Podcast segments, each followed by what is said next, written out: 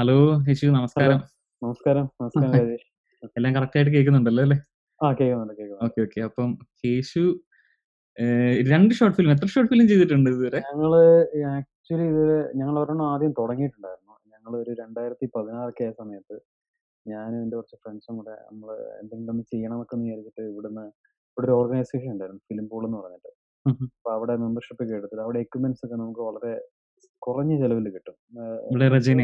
ഏഹ് ഇല്ല. അപ്പം black magic ക്യാമറയൊക്കെ കിട്ടും. അപ്പം നമുക്ക് ഇതിനെപ്പറ്റിയൊന്നും അറിയത്തില്ല. നമ്മുടെയൊക്കെ മനസ്സിൽ ഒരു ക്യാമറ വെച്ച് ഷൂട്ട് ചെയ്ത് നമ്മൾ എന്താണോ സിനിമയിൽ കാണുന്നത് അത് വെച്ച് തന്നെ ക്യാമറയ്ക്കകത്ത് ഷൂട്ട് ചെയ്താൽ കിട്ടുമെന്നൊക്കെയാണ് നമ്മുടെ ഒരു അന്നത്തെ ഒരു ധാരണ. എന്നിട്ട് ക്യാമറയൊക്കെ റെന്റിന് എടുത്ത് ഞങ്ങൾ ഷൂട്ടിംഗ് ഒക്കെ തുടങ്ങി. അപ്പം എന്റെ ഒരു കൂട്ടുകാരൻ ഒരു സ്റ്റോറിൽ വർക്ക് ചെയ്യുന്നു. മനീഷ് എന്നൊരു കൂട്ടുകാരനുണ്ട്. അവനിവിടെ ഒരു ഇൻഡ്യൻ സ്റ്റോറിൽ വർക്ക് ചെയ്യുന്നു. അവിടെ മാനേജരാ. അപ്പം അവന്റെ ഓണറിനെയൊക്കെ സോപ്പിട്ട് നമ്മളെ കട ഒരു ദിവസത്തേക്ക് ഷൂട്ടിങ്ങിനൊക്കെ എടുത്ത് ഞങ്ങളങ്ങനെ ഒരു പരിപാടിയൊക്കെ ചെയ്തിട്ടുണ്ടായിരുന്നു. പക്ഷേ എന്താ സംഭവം എന്ന് വെച്ച് കഴിഞ്ഞാൽ അത് കംപ്ലീറ്റ് ചെയ്യാൻ പറ്റിയില്ല. കാരണം നമ്മൾ ആദ്യമേ ഇതിനെപ്പറ്റിയൊന്നും ഒരു ധാരണ ഇല്ലാതെ ചെയ്യുമ്പോൾ ഉള്ള മിസ്റ്റേക്സ് ഒക്കെ ഉണ്ടല്ലോ.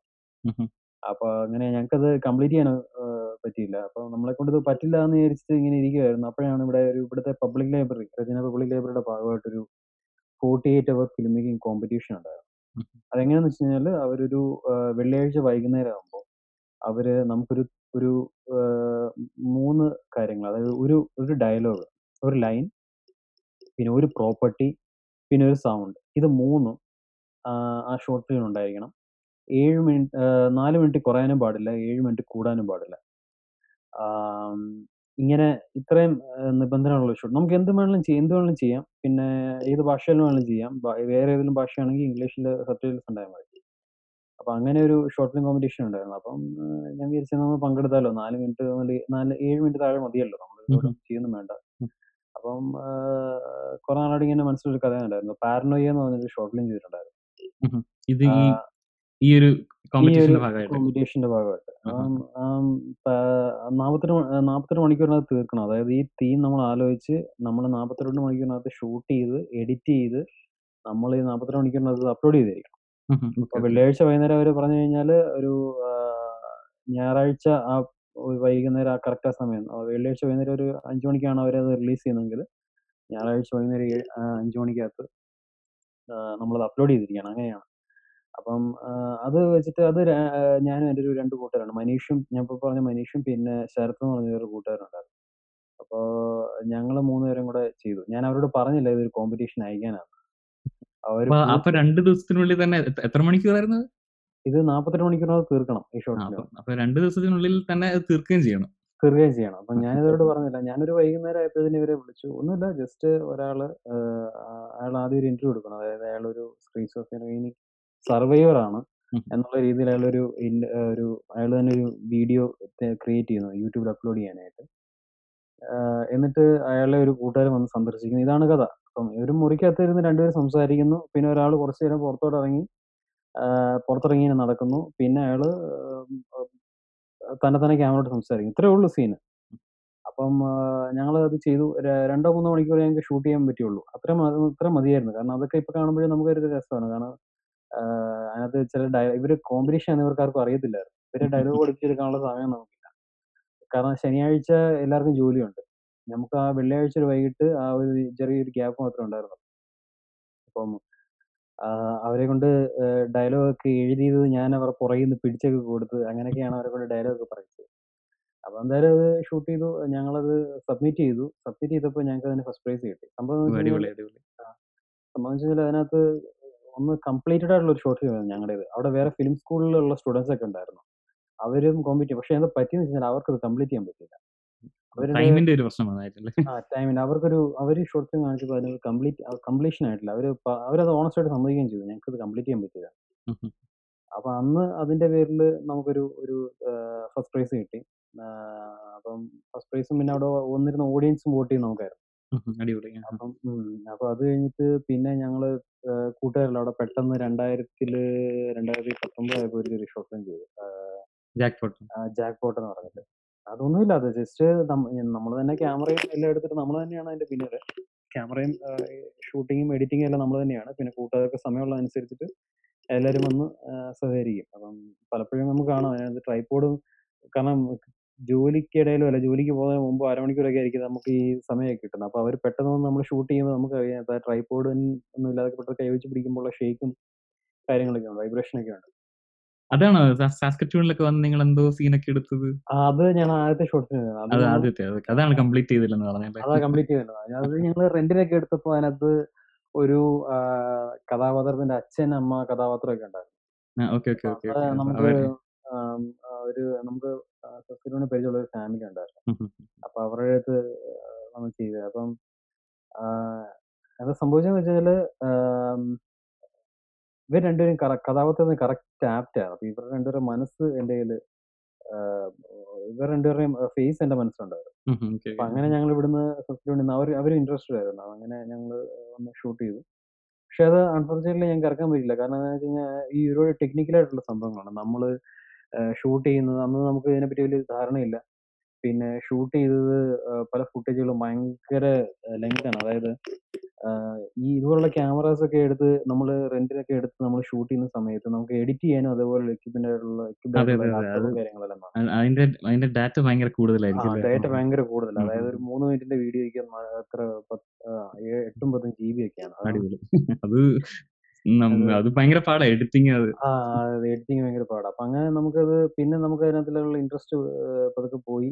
പിന്നെ അത് ലാഗായി ലാഗായപ്പോ ഇൻട്രസ്റ്റ് പോയി. അങ്ങനെ ആയിരിക്കുമ്പോഴാണ് ഈ ഷോർട്ട് ഫിലിം കോമ്പറ്റീഷൻ വന്നത് അപ്പം പിന്നെ രണ്ടാമത് ഞങ്ങൾ ജാക്ക്പോട്ട് ചെയ്തു. അത് കഴിഞ്ഞ് പിന്നെ മൂന്നാമത് കഴിഞ്ഞ തവണത്തെയും ഇതുപോലെ പബ്ലിക് ലൈബ്രറിയുടെ ഒരു ഇതേ കോമ്പറ്റീഷൻ ഉണ്ടായിരുന്നു. അപ്പം അതിനും ഞങ്ങൾ ഇതുപോലെ സബ്മിറ്റ് ചെയ്തു. അതിനും ഞങ്ങൾക്ക് ഫസ്റ്റ് പ്രൈസ് കിട്ടി. രണ്ട് തവണ കിട്ടി ഫസ്റ്റ് പ്രൈസ് ആ രണ്ട് തവണ കിട്ടി. ഫോർച്യൂൺ എന്ന് പറഞ്ഞിട്ട്. അത് സംഭവം വെച്ച് കഴിഞ്ഞാൽ അത് ഇതേപോലെ ഒരാൾക്കൊരു പെട്ടി കളക്ട് കളഞ്ഞു കിട്ടുന്നു എന്നുള്ള ഒരു ഒരു കൺസെപ്റ്റ് ആണ് ഫോർച്യൂൺ കോവിഡുമായിട്ട് ബന്ധപ്പെട്ട് കോവിഡിന്റെ സേഫ്റ്റിയുമായിട്ട് ബന്ധപ്പെട്ട് ഞങ്ങൾ ചെയ്തൊരു ചെറിയൊരു ഷോർട്ട് ഫിലിമാണ്. അതിന് ഫസ്റ്റ് പ്രൈസ് കിട്ടി. അതിനകത്ത് അതിന് ഒരു ജഡ്ജായിട്ട് വന്നിട്ടുള്ള ഒരു പുള്ളി ഉണ്ടായിരുന്നു പുള്ളിക്കാരൻ ഇവിടെ പബ്ലിക് ലൈബ്രറിയിലെ ഈ ഫിലിമിന്റെ ക്യൂറേറ്റർ ആണ് അതായത് ഫിലിം അവിടുത്തെ പബ്ലിക് ലൈബ്രറിയിൽ ഇവിടെ ലൈബ്രറിയുടെ ഭാഗമായിട്ടുള്ള തിയേറ്റർ ഉണ്ട് ഇവിടെ ഒരു നമ്മുടെ നാട്ടിലെ പോലെ ഒരു ആർട്ട് സംഭവങ്ങൾ ഇഷ്ടപ്പെടുന്ന ഒരു വലിയ ഒരു ഗ്രൂപ്പുണ്ട്. അപ്പൊ അവർക്ക് വേണ്ടി എപ്പോഴും ഈ സിനിമകളോട് വരാറുണ്ട്. അത് ആർട്ട് സിനിമകൾ തന്നെയാണ് കൂടുതലും വരാറുള്ളത്. നമ്മുടെ നാട്ടിലെ അവാർഡ് എന്നൊക്കെ പറയുന്നത് അങ്ങനെ ആ അതിന്റെ ക്യൂറേറ്റർ ആയിരുന്നു. അപ്പൊ പുള്ളിയായിരുന്നു അതിന്റെ ജഡ്ജ് അപ്പൊ അതിനുശേഷം പുള്ളി എന്നെ എന്നെ പേഴ്സണലായിട്ട് കോൺടാക്ട് ചെയ്തു. ഇതേപോലെ എന്തെങ്കിലും അതായത് അവർക്ക് മാസത്തിൽ ഒരിക്കൽ റെജീന സെലക്ട്സ് എന്ന് പറഞ്ഞിട്ട് അതായത് റെജീനയിലെ ഏതെങ്കിലും ഒരു ഒരു ആർട്ടിസ്റ്റ് അവർ സബ്മിറ്റ് ചെയ്യുന്നതായിട്ട് ഒരു പടം. ഒരു. പടം നമ്മളവരെ അവിടെ ഇൻട്രൊഡ്യൂസ് ചെയ്യണം.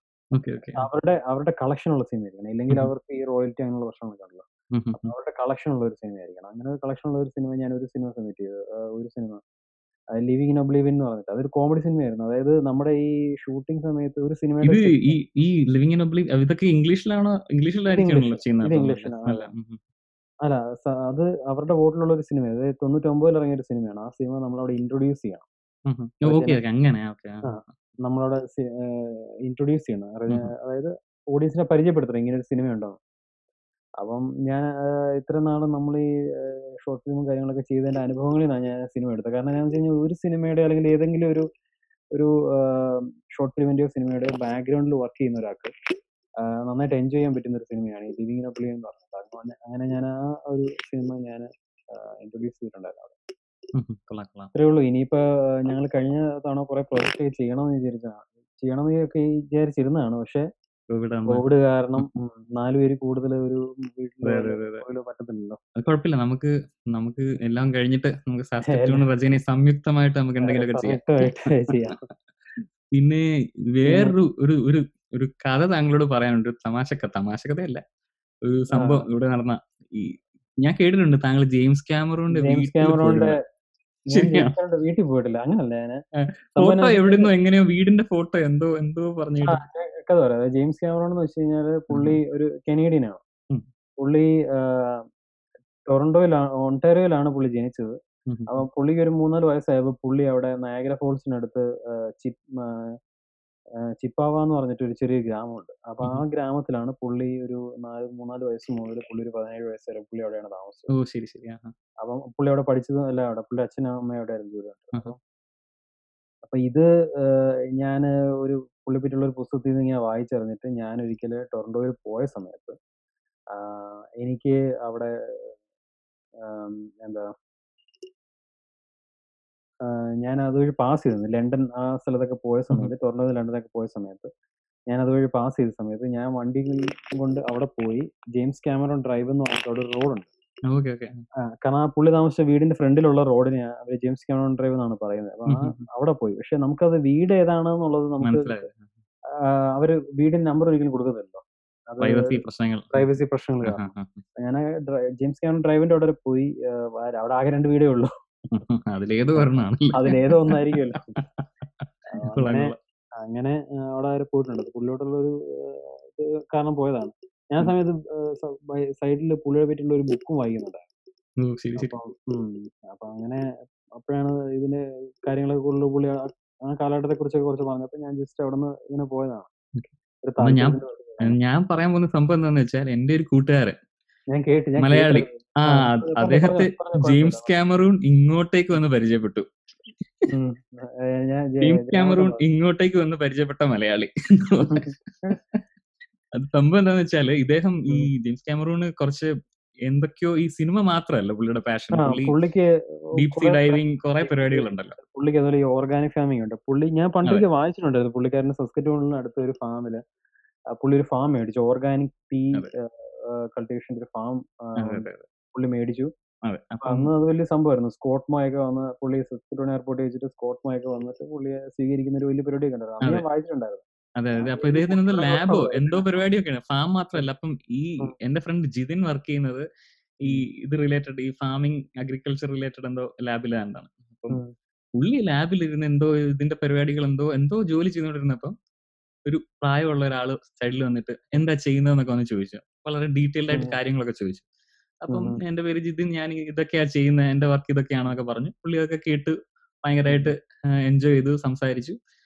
എന്നിട്ട് പുള്ളി അങ്ങ് പോയി. അപ്പം ഇദ്ദേഹത്തിന് ഇത് ജെയിംസ് ക്യാമറൂൺ ആണെന്ന് അറിയില്ല അപ്പൊ പക്ഷെ ഭയങ്കര എനർജി തോന്നി. നല്ലൊരു പ്രായമുള്ള ഒരാളാണെങ്കിലും ഭയങ്കര എനർജി തോന്നി അയാൾക്ക്. കുറച്ച് കഴിഞ്ഞപ്പോഴത്തേക്കും ഇദ്ദേഹത്തിന്റെ കൂടെ വർക്ക് ചെയ്യുന്ന ഒരു വെള്ളക്കാരൻ വന്ന് അത് ആരാന്ന് അറിയുമോന്ന് ചോദിച്ചു. അപ്പൊ പറഞ്ഞു ഇല്ല നല്ലൊരു അപ്പച്ചൻ. ആരാന്ന് അറിയത്തില്ലെന്ന് പറഞ്ഞു. അപ്പൊ അപ്പോഴാണ് പറയുന്നത് ഇതാണ് അവതാർ ടൈറ്റാനിക് ഒക്കെ സംവിധാനം ചെയ്ത ജെയിംസ് ക്യാമറൂൺ എന്ന് പറയുന്നത്. ഇദ്ദേഹം ഞെട്ടിപ്പോയി. ഇദ്ദേഹം എന്നിട്ട് പുറകെ ഓടി. അയാളപ്പോഴത്തേക്കും പോയി. അവിടുന്ന് ഇറങ്ങിയ അദ്ദേഹം ഇദ്ദേഹത്തിന് പുറകെ ഓടി പോയിട്ട് പോയി ഒന്നുകൂടെ പോയി സംസാരിച്ചു. എനിക്ക് ജെയിംസ് ക്യാമറ അന്ന് മനസ്സിലായില്ല. എന്തെങ്കിലും അവിവേകം ചെയ്തെങ്കിൽ പൊറുക്കണം. അപ്പം അങ്ങനെ ഒരു അനുഭവം പുള്ളിക്കുണ്ടായി. അപ്പൊ പുള്ളി പുള്ളിക്ക് ഇവിടെ ഇത് ഫാം എന്തോ പരിപാടികളുണ്ടല്ലോ. അപ്പൊ അത് സംബന്ധമായിട്ട് അത് റിലേറ്റഡ് സ്ഥലങ്ങളിൽ വിസിറ്റ് ചെയ്തതും അങ്ങനെ എന്തോ പരിപാടിയാണ്. പുള്ളിക്ക് അവിടുന്ന് സസ്കറ്റോണിൽ നിന്ന് പിന്നെ രണ്ട് കിലോമീറ്റർ മാറിയാണ്. ഒരു ഒരു സ്ഥലത്ത് ഒരു ഫാം ഉണ്ട് ഞാൻ അന്ന് പത്രത്തിൽ കഴിച്ചിരുന്നത് ഞാൻ വിചാരിച്ചിടയ്ക്ക് പുള്ളി ഇനി വരുന്ന പുള്ളി വരുമ്പോ എന്തായാലും പത്രത്തിൽ വരുമല്ലോ. അപ്പൊ ചുമ്മാ ഒക്കെ വണ്ടി ഓടിച്ചൊക്കെ പോകണമെന്ന് വിചാരിക്കുന്നു പുള്ളി ആരും അറിയാതെ എന്തായാലും ജെയിംസ് ക്യാമറൂൺ ഒരു സംഭവം. തന്നെയാണ്. അതേസമയം ഏറ്റവും ഞാൻ വെയിറ്റ് ചെയ്യുന്ന ഒരു പടമാണ് അവതാർ ടു വരാൻ പോകുന്നതാണ് അവതാർ വൺ ഞാൻ കണ്ടത് കണ്ടത് ഓർമ്മയുണ്ട്. അവതാർ വണ്ണ് കാണാൻ പോയത് ടൊറന്റോയിൽ വെച്ചായിരുന്നു. അപ്പം ത്രീ ഡി സിനിമ എന്നൊക്കെ പറഞ്ഞ ഭയങ്കര ഭയങ്കര ആശിച്ചു പോയിട്ട് ഏറ്റവും. ഫ്രണ്ടിൽ ഇരുന്നാണ് കണ്ടത്. സീറ്റ് കിട്ടിയില്ല. ഏറ്റവും ഫ്രണ്ടിലാണ് സീറ്റ്. അപ്പൊ നമ്മൾ നോക്കുമ്പോഴത്തേക്ക് നമ്മുടെ തലയുടെ മുകളിൽ കൂടെ ഒക്കെ ത്രീഡി പോകുന്ന പോലെ അതുപോലെ അത്രയ്ക്ക് അടുത്തിരുന്ന കണ്ടേ. അത് അതൊരു സംഭവം സിനിമയാണ്. അപ്പൊ അവതാർ ടു അത് ഞാൻ അവതാർ കണ്ടത് എറണാകുളത്ത് വെച്ചിട്ടായിരുന്നു ഞാൻ ആ സമയത്ത് വന്നിട്ടില്ല. രണ്ടായിരത്തി പത്തിലായിരുന്നു. രണ്ടായിരത്തി പത്ത് ഒരു ഓഗസ്റ്റ് മുമ്പ് ആ മുമ്പ് സമയത്തായിരുന്നു. അപ്പൊ ഞാൻ ടൊറന്റോ ഞാൻ എറണാകുളത്ത് പോയി ഒരു തവണ കണ്ടു. എഫക്റ്റിൽ ത്രീ ഡിയിലും കാര്യങ്ങളെല്ലാം കണ്ടു.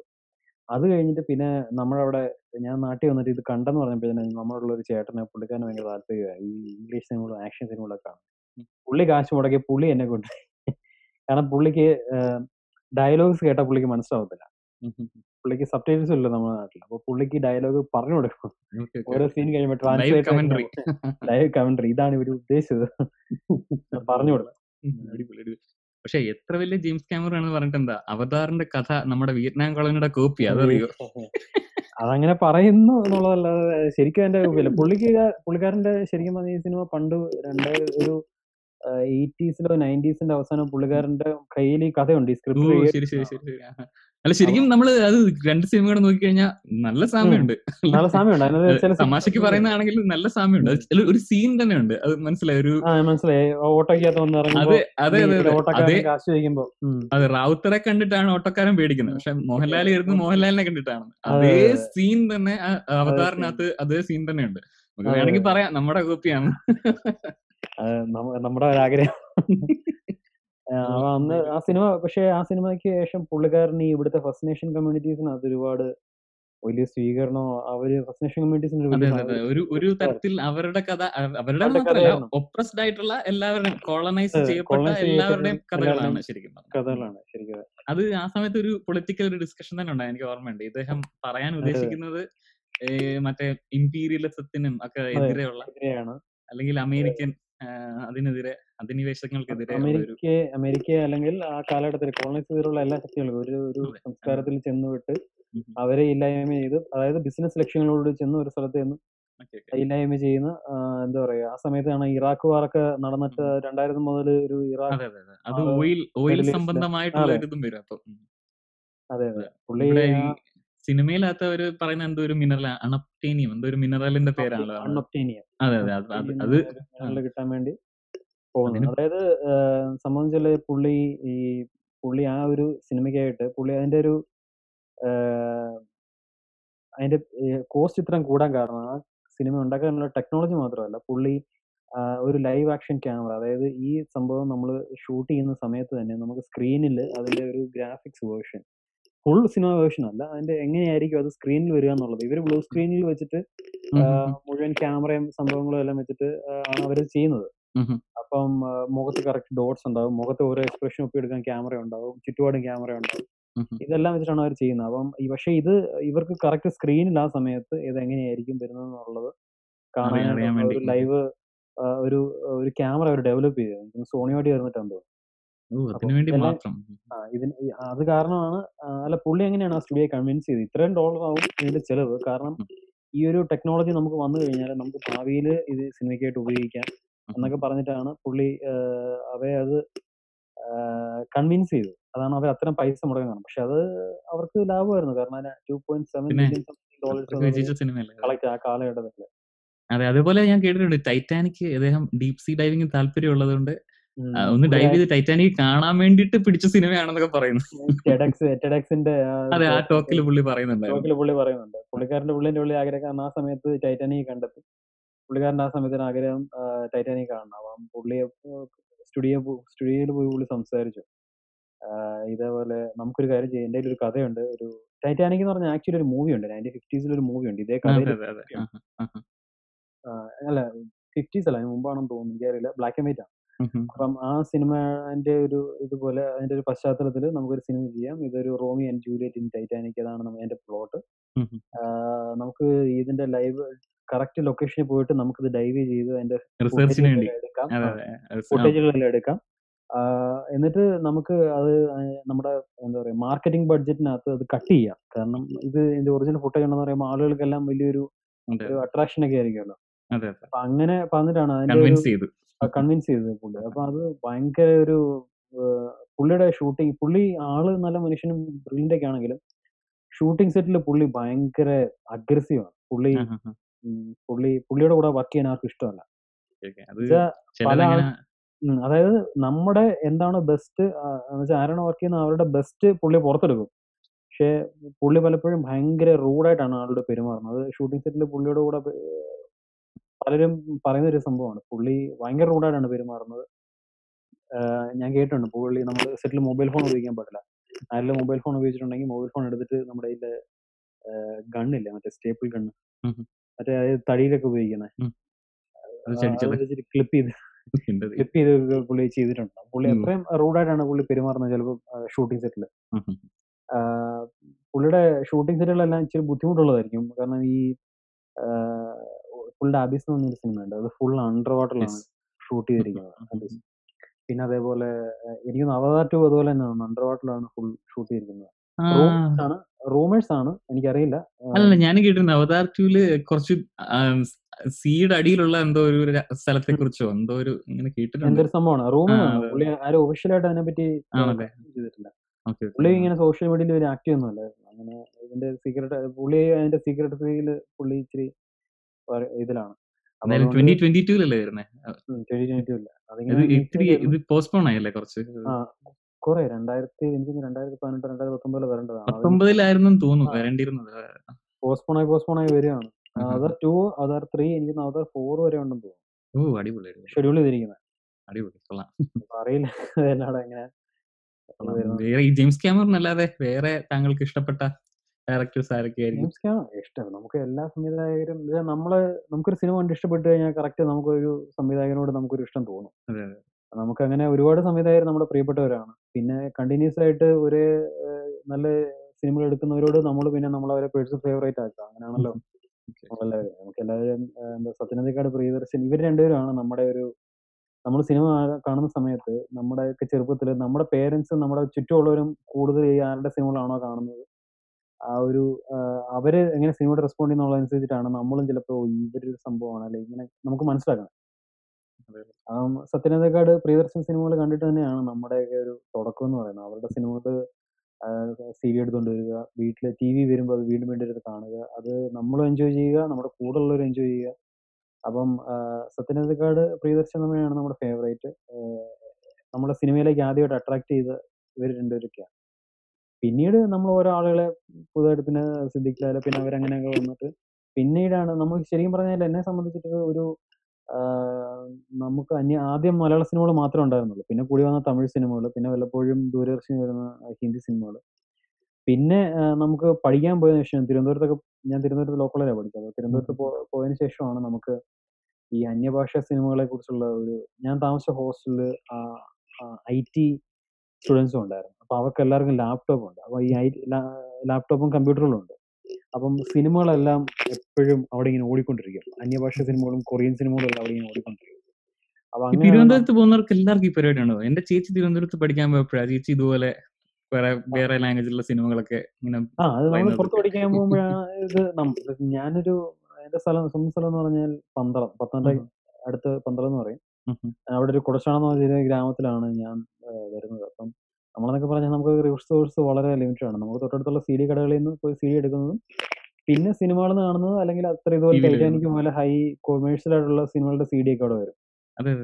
നമ്മൾ സിനിമയുടെ എന്താ പറയാ സിനിമ സി ഡിയുടെ പുറത്തെ മുഖ സ്റ്റാറിന്റെ മുഖം കണ്ടിട്ടാണ് നമ്മൾ സി ഡി എടുക്കുന്നത്. അല്ലെങ്കിൽ ഈ സിനിമ അവിടെ സിനിമ ചർച്ചയുള്ള ഗ്രൂപ്പുകളോ കാര്യങ്ങളോ ഒന്നും ഉണ്ടായിരുന്നില്ല. അല്ലെങ്കിൽ ഈ- സിനിമകളാണ് കാണേണ്ടത് ആ കാലഘട്ടത്തിൽ എനിക്ക് നമ്മൾ തിയേറ്ററിൽ പോയി കാണുന്ന ഇംഗ്ലീഷ് സിനിമ എല്ലാ മലയാളികളും ഒരുപക്ഷെ ജുറാസിക് പാർക്ക് പിന്നെ ടൈറ്റാനിക്. അതായിരിക്കും എന്റെ ഒരു ഇത് അതെ അതെ ഞങ്ങളെ സ്കൂളിൽ നിന്ന് ടൈറ്റാനിക് കൊണ്ട് കാണിച്ചു കഥ എനിക്ക് ഇപ്പോഴും ഓർമ്മയുണ്ട്. സ്കൂളിൽ നിന്ന് ടൈറ്റാനിക് കൊണ്ട് കാണിച്ചു. ഇടയ്ക്ക് വരുമ്പോൾ സിനിമ നിൽക്കും. ഇടയ്ക്ക് വരുമ്പോൾ സിനിമ നിൽക്കും. പിന്നെ കുറച്ച് കഴിഞ്ഞ ഒരു അഞ്ചു കൊണ്ട് കഴിഞ്ഞാൽ പിന്നെ സിനിമ വീണ്ടും ഓണാവും. പക്ഷെ നമ്മൾ അവസാനം കണ്ട ഭാഗമായിരിക്കത്തില്ല. അത് ഏതാന്ന് വെച്ച് കഴിഞ്ഞാൽ അവർ രണ്ടുപേരും ഇങ്ങനെ നിന്നിട്ട് അവർ രണ്ടുപേരും ഉമ്മ നോക്കുന്ന സീൻ ഉണ്ടല്ലോ. അതൊന്നും പറ്റില്ല. സ്കൂളിൽ നിന്നാണല്ലോ ഉണ്ടോ ആ ഉമ്മ നോക്കുന്ന സീൻ ആകുമ്പോഴത്തേനും അവിടെ കട്ടാവും പിന്നെ ഉമ്മ ഉമ്മ കഴിയുമ്പോഴത്തേനും പിന്നെ കഥ തുടങ്ങും. ഓപ്പറേറ്ററോടൊക്കെ പറഞ്ഞ് സെറ്റ് ആക്കിട്ട് വെച്ച്. പിന്നെ ഇല്ലേ പടം വരയ്ക്കുന്ന സീൻ ഉണ്ടല്ലോ. പടം വരയ്ക്കുന്ന സീൻ അവിടെ പടം വരയ്ക്കും പേരെ പേന കയ്യിലെടുത്തു തീർന്നു. പിന്നെ അടുത്ത സീൻ അങ്ങനെ മൊത്തം മൂന്നോ നാലോ തവണയായിട്ട് അവർ കട്ട് ചെയ്തു. ഇതിനിടയ്ക്ക് ആരോ ഒരു പിള്ളേർ ആരോ പറഞ്ഞിട്ടുണ്ടായിരുന്നു ഇതിനകത്ത് ആരോ ഉമ്മ വെക്കുന്ന ഒരു സീൻ ഉണ്ട് ആ സീൻ മിസ്സായി. പിള്ളേരെല്ലാം അങ്ങനെ പറയുന്നുണ്ടായിരുന്നു. ഞങ്ങളെല്ലാവരും അങ്ങനെ പറയുന്നത്. ഞങ്ങളെ സ്കൂളിൽ നിന്ന് കൊണ്ടുപോയി. അന്ന് എത്ര എത്ര പഠിക്കുന്നത്? അത്ര ആറ് അഞ്ചിലോ ആറിലോ ഏഴിലോ കൊണ്ട് ഓടിക്കുക ആ സമയത്തായിരുന്നു. ഞാൻ സ്കൂളിൽ പഠിക്കുമ്പോൾ ഞങ്ങളെ ആകെപ്പാട് ഒരു സിനിമയ്ക്ക് എന്റെ ഓർമ്മയിൽ കൊണ്ടുപോയിട്ടുള്ളത് അത് അത് എനിക്ക് അതെനിക്കറിയില്ല ആ സമയത്ത് പലരെയും സ്കൂളിൽ നിന്ന് ആ സിനിമയ്ക്ക് കൊണ്ടുപോയിട്ടുണ്ട്. ലോസ്റ്റ് ഇൻ ആഫ്രിക്ക എന്ന് പറഞ്ഞൊരു സിനിമയായിരുന്നു. അത് അത് വളരെ ഇപ്പൊ കണ്ടു കഴിഞ്ഞാൽ നമുക്ക് അത്ര എൻജോയ് ചെയ്യില്ല. ഒരു ചുമ്മാ ആഫ്രിക്കയിൽ. രണ്ടുപേര് പോകുന്നതും അവിടുത്തെ മൃഗങ്ങളും ഒക്കെയാണ്. ആ സമയത്ത്. എന്താണെന്നില്ല എല്ലാ പല സ്കൂളുകളെ ആ സിനിമ ആ സ്കൂൾ സിനിമ സിനിമക്കാരും വിതരണക്കാരും സ്കൂളായിട്ട് എന്തൊക്കെയോ പരിപാടിയാണ്. സിനിമയുടെ പ്രൊജക്ഷൻ ഉണ്ടായിരുന്നു. അതായത് വർഷത്തിലൊരു സിനിമ നമ്മുടെ സ്കൂളിൽ എല്ലാവരും അന്ന് വലിയൊരു ഹോളായിരിക്കും. ഹോളിടയ്ക്ക് സ്ക്രീൻ ഇട്ടായിരിക്കുമല്ലോ ഓരോ ക്ലാസ് ഡിവൈഡ് ചെയ്യുന്നത് മാറ്റിയിട്ട് അതെ സ്ക്രീൻ എല്ലാവിടെ മാറ്റിയിട്ട് ഒരു വലിയ തുണിയൊക്കെ വലിച്ചു കെട്ടി സിനിമ ഓടുമായിരുന്നു എനിക്കിപ്പോഴും ഓർമ്മയുണ്ട് ഞാൻ ആദ്യമായിട്ട് അങ്ങനെ കണ്ട സിനിമ ഇൻഹെരിയർ നായറാണ് ശരി ഉം. നായർ ഇറങ്ങിയ സമയം ഇറങ്ങി അതെല്ലാം ഓടിക്കഴിഞ്ഞ് ബി ക്ലാസ് സി ക്ലാസ് എല്ലാം ഓടിക്കഴിഞ്ഞ് കാരണം നമുക്ക് വിതരണക്കാർക്ക് ഒരു റവന്യൂ ഉണ്ടാവുന്ന ഒരു മാർഗമാണല്ലോ കുട്ടികളെല്ലാവരും പത്ത് രൂപ കൊടുത്തിട്ട് ടിക്കറ്റ് കൊണ്ടുവരും. അങ്ങനെ സിനിമ കാണുന്നത്. അങ്ങനെ പിന്നെ ജീസസ് പിന്നെ ഞാൻ പഠിച്ചൊരു ക്രിസ്ത്യൻ മിഷൻ സ്കൂളിലായിരുന്നു. അപ്പം ജീസസ് പിന്നെ അങ്ങനെ കുറച്ച് സിനിമകൾ. പിന്നെ കുറെ നാളിന് ശേഷം കൊണ്ടുപോയത് ഈ ഒരു സിനിമയ്ക്ക് ടൈറ്റാനിക്കിനാണ്. കൊള്ളാം. ഇപ്പൊ പിന്നെ പറഞ്ഞു തന്നതിപ്പം എന്തായിരുന്നു? ആ ഇനീഷ്യലി നമ്മൾ പറഞ്ഞ സംവിധായ അതെ, നമ്മൾ അതെ. സംവിധായകരെ കുറിച്ചാ പറഞ്ഞത്. അപ്പം ഉം. ഞാൻ എനിക്കതിനകത്ത് കുറച്ചുകൂടെ ഫേവറേറ്റ് ആയിട്ടുള്ള ഒരു സംവിധായകൻ എന്നുള്ള രീതിയിൽ ഇഷ്ടപ്പെട്ടത് ഒരു പ്രിയദർശൻ തന്നെ എനിക്ക് ഭയങ്കര ഇഷ്ടമാണ്. കാരണം എന്താന്ന് വെച്ച് കഴിഞ്ഞാൽ പുള്ളിക്കാരന്റെ ആദ്യ സിനിമ പുള്ളിക്കാരൻ ഒരു സിനിമയുടെ പിന്നണിയിൽ വർക്ക് ചെയ്തിട്ടുണ്ട്. അപ്പൊ ഒരു പുള്ളിക്കാരന് ഈ ഗോസ്റ്റ് റൈറ്റർ ആയിട്ട് പുള്ളിക്കാരൻ പല സിനിമകളിൽ പേര് വെക്കാതെ പുള്ളിയുടെ പല കഥകളും തിരക്കഥകളൊക്കെ വന്നിട്ടുണ്ട്. ഏതൊരു സി ഐ പോൾ എന്ന് പറഞ്ഞ നടനുണ്ട്. പുള്ളി ഒരിക്കൽ പറഞ്ഞിട്ടുണ്ട്. ഈ പുള്ളിയുടെ ഒരു തിരക്കഥ സിനിമയാക്കിയിട്ട് അതിനകത്ത് പുള്ളിയുടെ പേര് വെച്ചില്ല. എന്നിട്ട് പുള്ളി എന്നിട്ട് സെറ്റീന്ന് ഇറക്കി വിടുവോ അങ്ങനെ ചെയ്തു. അപ്പൊ. പുള്ളി മാറി കരയുന്നത് കണ്ടിട്ട് ദൈവമേ ഈ പയ്യൻ ഇവൻ ഇനി സിനിമയിൽ ഉണ്ടാവില്ലല്ലോ. ഇവൻ ഇവന്റെ കരിയർ ഇവിടെ തീരുവാണല്ലോ എന്ന് മാറി ഇവൻ കരയുന്നത് മാറിയിരുന്ന് കണ്ടിട്ടുണ്ടെന്ന് പറഞ്ഞു. സി ഐ പോൾ എന്ന് പറഞ്ഞൊരു നടൻ. പിന്നീടാണ് പ്രിയദർശനായത്. പ്രിയദർശൻ അപ്പോഴും ഓഫ് കോഴ്സ് മോഹൻലാൽ അവരുടെ ആ ഗ്രൂപ്പുമായിട്ട് ഭയങ്കര അടുപ്പമുണ്ടായിരുന്നു. പിന്നെ അദ്ദേഹത്തിന്റെ ആദ്യ സിനിമകൾ കണ്ടു നോക്കിക്കഴിഞ്ഞാൽ അത് ജസ്റ്റ് ഇങ്ങനെ ക്യാമറ ഓൺ ആക്കി വെച്ചിട്ട് ആക്ടേഴ്സ് വരുന്നു. അവരുടെ ടാലന്റ് അവരുടെ ടാലന്റ് കൊണ്ട് അവർ അഭിനയിക്കുന്നു. സ്നാപ്സ്റ്റിക് ആണ് സംഭവം. ഒരു സ്ക്രിപ്റ്റിന്റെ ഒരു ബലത്തിലും പിന്നെ ഇവരുടെ ഒരു ഒരു കൂട്ടായ്മയുടെ ഒക്കെ ഒരു ബലത്തിൽ സിനിമകൾ പോകുന്നതായിട്ട് നമുക്ക് ആദ്യം comedy കോമഡിയിൽ full comedy full comedy. Full comedy മാത്രം. ആ കോമഡിക്ക് പ്രാധാന്യമായിട്ട് ആ ഒരു കാലത്ത് സിനിമകൾ അങ്ങനെ പോയിരുന്നു. പക്ഷെ പിന്നീട് പുള്ളിയുടെ ഒരു റെവല്യൂഷൻ ഉണ്ട്. അതായത് പല സിനിമ സംവിധായകരും അപ്ഡേറ്റഡ് ആവാറില്ല. പക്ഷെ പുള്ളിയുടെ ഒരു ഗുണം എന്ന് വെച്ച് കഴിഞ്ഞാൽ പുള്ളി അപ്ഡേറ്റ് ആവും. പിന്നീടുള്ള പിന്നീടുള്ള പുള്ളിയുടെ സിനിമകൾ എന്ന് വെച്ച് കഴിഞ്ഞാൽ പുള്ളി ഇപ്പൊ സിനിമയ്ക്ക് കൂടുതൽ ബഡ്ജറ്റ് കൂടുന്തോറും കാര്യങ്ങളൊക്കെ വന്നപ്പോഴത്തേനും പുള്ളി പുള്ളിയുടെ ഫിലിം മേക്കിംഗ് ടെക്നിക്ക് പുള്ളി പുള്ളി ഫുള്ള് മാറി. ഞായറാഴ്ച അതിന് മുമ്പ് ഞാനൊരു സംഭവം എന്താന്ന് വെച്ച് കഴിഞ്ഞാൽ ഞാനൊരു കാര്യം പറയാൻ വന്നത് ഒരു. ഒരു ഒരു ഒരു തിയറി ഉണ്ട്. ഇപ്പൊ നമ്മൾ സംവിധായകരെ കുറിച്ച് പറയുന്നതിന് മുമ്പ് നമ്മൾ. ആദ്യമായിട്ട് പറയേണ്ട ഒരു സംഭവം ഉണ്ട് ഒരു തിയറി ഉണ്ട്. ഓട്ടർ ഓട്ടർ തിയറി എന്ന് പറയും. അതായത് ഫിലിം ഡയറക്ടറാണ് സിനിമയുടെ ഓഥർ എന്ന് പറയും. അതായത് നമുക്ക് ഒരു സിനിമ രണ്ട് രീതി ഷൂട്ട് ചെയ്യാം. ഒരു കഥ തിരക്കഥാകൃത്ത് കഥ എഴുതുന്നു. ഏഹ്, ക്യാമറമാൻ ക്യാമറ തിരിപ്പിക്കുന്നു സംവിധായകൻ നടന്മാരോട് വന്നു ഇതാണ് നിങ്ങളുടെ സീൻ എന്ന് നിങ്ങളോട് പറഞ്ഞു കൊടുക്കുന്നു. ഇങ്ങനെ ചെയ്യണം ആ എന്നിട്ട് അവർക്ക് ആ രീതിയിൽ അവർ അഭിനയിക്കുന്നത് എന്താണോ അത് ജസ്റ്റ് ക്യാപ്ചർ ചെയ്യുന്നു.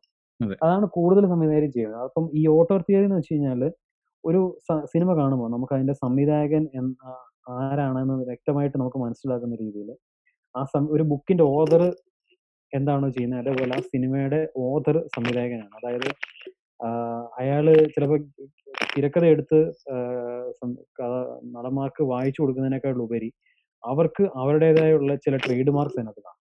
അത് ചിലപ്പം സ്ഥിരമായിട്ട് ഉപയോഗിക്കുന്ന ക്യാമറ ആംഗിളുകളായിരിക്കും. ചിലപ്പം കൂടുതലും ഈ ഇത് ഈ ഒരു തിയറി ഇവൽ ഇവോൾവ് ചെയ്യുന്ന വെച്ച് കഴിഞ്ഞാൽ ആൽഫ്രഡ് ഹിച്ച്കോക്കിന്റെ ഒരു ആ സമയത്താണ് ഈ ഒരു തിയറി ഇവോൾവ് ചെയ്തത്. ആൽഫ്രഡ് ഹിച്ച്കോക്ക് എന്ന് പറഞ്ഞു കഴിഞ്ഞാൽ ഒരു കഥ വന്നു കഴിഞ്ഞാൽ പുള്ളി അതിനതിൽ ഓരോ മൈന്യൂട്ട് കാര്യങ്ങൾ ഉപയോഗിക്കും. കഥയുടെ ഒരു ഇമോഷൻ.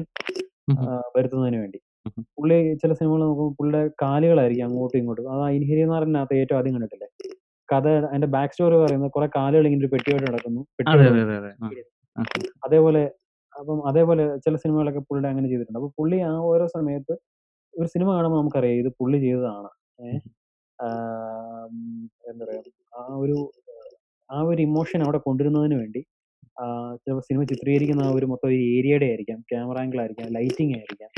ഇതൊക്കെ ഓരോ സംവിധായകരും മാറി മാറി ചെയ്യുന്ന ഒരു കാര്യമാണ്. അപ്പം ഈ ഒരു തിയറി ഞാൻ പറയാൻ വന്നു വെച്ച് കഴിഞ്ഞാൽ ഇതാണ് സംവിധായകരെ ചില സംവിധായകരെ മറ്റുള്ള സംവിധായകരിൽ നിന്ന് വ്യത്യസ്തരാക്കുന്നത്. അവർക്ക് ആ കഥ പറയുന്നതിന് അവരുടേതായ ഒരു രീതിയും ഒരു ട്രേഡ് മാർക്കും കാര്യങ്ങളും വെറുതെ just cinema film make rules follow ചെയ്യുന്നതല്ലാതെ ചിലര് റൂൾസ് ഉണ്ടാക്കും. ചിലർ റൂൾസ് ബ്രേക്ക് ചെയ്യും. ലിജോ ജോസ് പെലിശ്ശേരിയുടെ കാര്യം പറഞ്ഞാൽ പുള്ളിക്കാരൻ സിനിമയുടെ ഒക്കെ റൂൾസ് പുള്ളി ബ്രേക്ക് ചെയ്യും. അതെ, പുള്ളിക്ക് പുള്ളിയുടെ സിനിമയുണ്ട്. പുള്ളിയുടെ സിനിമയ്ക്ക് പുള്ളിയുടെ ഓഡിയൻസും ഉണ്ട്. പുള്ളിയുടെ രീതിയിലാണ് പുള്ളി സിനിമ ചെയ്യുന്നത്. അതെ, അതെ, അതെ. അപ്പം ഞാൻ പറയാന്ന് വെച്ചാൽ പ്രിയദർശൻ സാറിന്റെ പറയാൻ വന്നു കഴിഞ്ഞാൽ പുള്ളിയുടെ ഫിലിം പിന്നീട് വന്നിട്ട് പുള്ളിക്കാരൻ അതിനകത്ത് കംപ്ലീറ്റ്ലി കുറച്ചുകൂടെ ടെക്നിക്കലായി. അതായത് ഇപ്പം ഉദാഹരണത്തിന് ഞാൻ പറഞ്ഞു കഴിഞ്ഞാൽ ഏറ്റവും അവസാനം ഏറ്റവും അവസാനം വന്നത് പുള്ളിയുടെ ഏതാ ആഹ്, ഒപ്പമാണോ? ഒപ്പമല്ലേ? പ്രിയദർശന്റെ ആണെന്ന് തോന്നുന്നു. അല്ലെ ഏറ്റവും അവസാനം വന്നത് മറ്റേ നിമിർ മഹേഷിന്റെ പ്രതികാരത്തിന്റെ തമിഴാന്ന് തോന്നുന്നു. Okay, okay. അതല്ലാതെ മലയാളത്തിൽ വന്നത് ഒപ്പമാണ്. ഒപ്പത്തിനകത്തിൽ ഒരു സീനില്ല മറ്റേ മാമുക്കോയ പറയുന്നില്ല. അതിലൂടെ തന്നെ ഞാൻ കുറച്ച് കുറെ ആ തമാശ. ആ. സീൻ. ശ്രദ്ധിച്ചു കഴിഞ്ഞാൽ ആ സീന് നമുക്ക് വെറുതെ വേണമെങ്കിൽ ആ സീനിന്റെ അവസാനം മാമുക്കോയെ മറ്റേ ജീപ്പിനകത്ത് കയറ്റാതെ അടുത്ത് നിർത്തി സാധാരണ ഒരു രീതിയിൽ ചിത്രീകരിക്കുകയാണെങ്കിൽ സംവിധായകൻ ഇങ്ങനെ പറയുന്ന ഈ നടൻ ഇങ്ങനെ പറയുന്ന വിനോദ് ഇങ്ങനെ പറയുന്ന സമയത്ത് അതിലൂടെ വേണേ തൊട്ടടുത്ത് നിർത്തിയിട്ട് അതിലൂടെ കുറെ നേരം ഇവിടെ തന്നോട് ഞാൻ പറഞ്ഞത് വേണേ അടുത്ത് നിർത്തി പറയിക്കും പക്ഷെ അന്നേരം ആ തമാശ അവിടെ കിട്ടത്തില്ല. പക്ഷെ ആ തമാശ ആ ഒരു തമാശ അവിടെ വരുത്തുന്നതിന് വേണ്ടി, ആ ഒരു പഞ്ച് അവിടെ വരുത്തുന്നതിന് വേണ്ടി പുള്ളി അവിടെ കുറേ നേരമായിട്ട് പുള്ളി ചെയ്തുകൊണ്ട് വരുന്ന ഒരു ടെക്നിക്കുണ്ട് അതായത് ആദ്യമേ കുറച്ച് കൺഫ്യൂഷൻ വരുത്തി പുള്ളിക്കാരനെ പിന്നെ മാമുക്കോയെ പിന്നെ ക്യാമറയുടെ ഇതിന്റെ പുറകിൽ കൊണ്ടിരുത്തി മറ്റേ അതായത് ആ ഒരു ബ്ലോക്കിംഗ് എന്ന് പറയും. ഒരു സംവിധായകൻ ആക്ടേഴ്സിന് ആ ഒരു സീനിന്റെ ഒരു ഇമോഷൻ വരുന്നതിന് വേണ്ടി, ആ ഒരു സീൻ വർക്ക്ഔട്ട് ആക്കുന്നതിന് വേണ്ടി ക്യാരക്ടേഴ്സിനെ എങ്ങനെ പ്ലേസ് ചെയ്യുന്നു എന്നുള്ളൊരു ബ്ലോക്കിംഗ്. അപ്പം അതേപോലെ തന്നെ ഞാൻ പറയുന്നത് കിലുക്കത്തിലെ വട്ടാണല്ലേ എന്ന് ചോദിക്കുന്ന ഒരു സീനിൽ കാരണം അത്രയും നേരം ഒരു ബിൽഡപ്പ് കൊടുത്തോണ്ട് വന്നു. ഇവൻ ആ ദിവസം ഭയങ്കര വലിയ കസ്റ്റമറിനെ കിട്ടി. അവൻ അതിനകത്ത് ഒരുപാട് പ്രതീക്ഷ അതെല്ലാം ആ അത് ആ ഒരു ആ ഒരു സീ ആ ഒരു സെന്റൻസിന് വേണ്ടിയാണ് ബാക്കിലേക്ക് നോക്കിക്കഴിഞ്ഞാൽ അത്രയും വരുന്നത്. നോക്കിക്കഴിഞ്ഞാൽ അത്രയും വന്നിട്ട്? ആളുകളെ അത്രയും അത്രയും കൊണ്ടു നിർത്തിയിട്ട് പെട്ടെന്ന് ആ ബിൽഡപ്പും പിന്നെ അതായത് അതൊരു ഫിലിം മേക്കിംഗ് ടെക്നിക്ക്. അത് വേണമെങ്കിൽ ജസ്റ്റ് വേണമെങ്കിൽ പുള്ളിക്കാരി ഇങ്ങനെ നിൽക്കുമ്പോൾ ഇവർ രണ്ടുപേരും ത പറയാവുന്നേ ഉള്ളൂ. പക്ഷെ പുള്ളി ആ ക്യാമറ പ്ലേസ് ചെയ്തിരിക്കുന്ന രീതി എന്താ പറയാ മോഹൻലാൽ, മോഹൻലാൽ തൊട്ട് പുറകിൽ മാനേജർ മാനേജര്, തൊട്ട് ഫ്രണ്ട് രേവതി. ഇപ്പം പുള്ളി ആ ചോദിക്കുന്ന സമയത്ത് നമുക്ക് കംപ്ലീറ്റ്ലി എല്ലാരും ആ വട്ടാണല്ലേ ചെയ്യുന്ന സമയത്ത് ബാഗിൽ എല്ലാവരും കാണാം. അപ്പൊ നമുക്ക് ഈ പുള്ളി അതാ കറക്റ്റ് ക്യാമറ ആംഗിളിൽ പുള്ളി കറക്റ്റ് ആ എഡിറ്റ് ചെയ്യുന്നതിന്റെ ഒരു രീതിയിലാണ് അവിടെ കോമഡി വർക്ക്ഔട്ട് ആവുന്നത്. അപ്പം ഞാൻ പറഞ്ഞത് ഈ കൂടുതൽ ടെക്നിക്കലായിട്ട് ഈ സ്റ്റോറി അത് പുള്ളി തന്നെയാണല്ലോ എഴുതുന്നത്. പുള്ളി അപ്പൊ പുള്ളിക്ക് അതിനകത്ത് കുറച്ചും കൂടെ ഒരു ഇത് കിട്ടും. അപ്പം ഈ അതാണ് ഞാൻ പറഞ്ഞ പ്രിയദർശൻ സാറിന്റെ ഞാൻ നമ്മളെ ഒരു ഇൻഫ്ലുവൻസ് ചെയ്തിരിക്കുന്ന ഡയറക്ടറാണ്. കാരണം പുള്ളിക്കാരന് പുള്ളിക്കാരൻ ഇതുപോലെ തന്നെയാണ്. പുള്ളിക്കാരന് സിനിമ ചെയ്തു പഠിച്ചിട്ടില്ല. പുള്ളിക്കാരൻ പല സിനിമകളും കണ്ടിട്ടാണ് പഠിച്ചത്. പല. സംവിധായകരുടെ സിനിമകൾ കണ്ടിട്ടാണ് പുള്ളി സിനിമകൾ പഠിച്ചത്. പിന്നെ എനിക്ക് തോന്നുന്നു കുറെ എക്സ്പീരിയൻസ് വരുമായിരിക്കും. ചെയ്ത് ചെയ്ത് വരുമ്പോൾ ചെയ്ത് ചെയ്ത് നിന്ന് വരും. അപ്പം ഞാൻ പറഞ്ഞു തന്നത് ആ ഒരു കാലഘട്ടത്തിലെ ചില സംവിധായകർ നോക്കി കഴിഞ്ഞാൽ അവർ സിനിമയിൽ പിന്നണിയിൽ നിന്ന് സിനിമയിൽ കുറെ വർഷം നിന്ന് പഠിച്ചിട്ട് അവർ സിനിമയിലേക്ക് വരുന്ന സമയത്ത് അവർ ശീലിച്ചു വരുന്ന ചില രീതികളുണ്ട്. അത് അവർ പഠിച്ചത് എന്താണോ അത് ആയിരിക്കും ഫോളോ പഠിച്ചത് എന്താണ് അത് അത് ഫോളോ ചെയ്യും. പക്ഷെ പുള്ളി എന്ന് പറഞ്ഞാൽ ഈ സിനിമ നിന്ന് കണ്ട് ഇൻസ്പയർ ആയതുകൊണ്ട് ഈ ഇതിന്റെ സാധ്യതകൾ അതായത് എഡിറ്റിംഗ് ആയാലും ശരിക്കും മറ്റുള്ള സിനിമയുടെ ബാക്കിയുള്ള സാധ്യതകൾ പുള്ളി അതിനകത്ത് കൂടുതലും ഇപ്പൊ പുള്ളിയുടെ ചില സിനിമകളുണ്ട്. ഞാൻ സൗണ്ടിന് കൂടുതൽ പുള്ളി ഇമ്പോർട്ടൻസ് കൊടുക്കാറുണ്ട്. ഇപ്പൊ ഉദാഹരണത്തിന് രണ്ട് കഥാപാത്രങ്ങൾ സംസാരിച്ചുകൊണ്ടിരിക്കുകയാണ്. ഈ സംസാരിച്ചുകൊണ്ട് നിന്നിട്ട് ഒരു വലിയ ഒരു ഹോൾ അങ്ങനെയുള്ള ഒരു സ്പേസിലേക്ക് വന്നു കഴിഞ്ഞാൽ പുള്ളിയുടെ സൗണ്ട്. ഒരു മുഴക്കം പോലെ ഫുള്ള്. പുള്ളിയുടെ കിലുക്കത്തിനകത്ത് അവസാനത്തെ ആ കിലുക്കത്തിനകത്ത് ശ്രദ്ധിച്ചാൽ മതി. കിലുക്കത്തിനകത്ത് ജഗതിയും മോലെ മോഹൻലാലും നിൽക്കുന്ന സീ നിൽക്കുന്ന ഹോളിൽ ഒരു മുഴക്കമുണ്ട്. വലിയ വീട്ടിലൊരു മുഴക്കമുണ്ട്. പിന്നെ അതേപോലെ തന്നെ തേവന്റെ വീട്ടിലൊരു മുഴക്കമുണ്ട്. സൗണ്ടിന് പുള്ളി ഒരു ഇമ്പോർട്ടൻസ് കൊടുക്കും. ശരിയാണ്. എനിക്ക് തോന്നുന്നു ആ. സമയത്തൊക്കെ പണ്ട് ശബ്ദരേഖ എന്നുള്ള ഒരു പരിപാടി ഉണ്ടായിരുന്നു. കാസറ്റിൽ ശബ്ദം മാത്രമായിട്ട് വരും. ശബ്ദരേഖ. കിലുക്കത്തിന് ശബ്ദരേഖ അപ്പൊ എന്റെ കയ്യിലുണ്ടായി. ഞാൻ ഉം. കേൾക്കുമ്പോ ഒരു ഒരു ഒരു വിയർഡ് ഒരു ഫീലിംഗ് നമ്മൾ കാണുന്നില്ല. കാണുന്നില്ല. ഒരു വ്യത്യസ്തത നമുക്ക് ഒരു. വ്യത്യസ്തതയാണത്.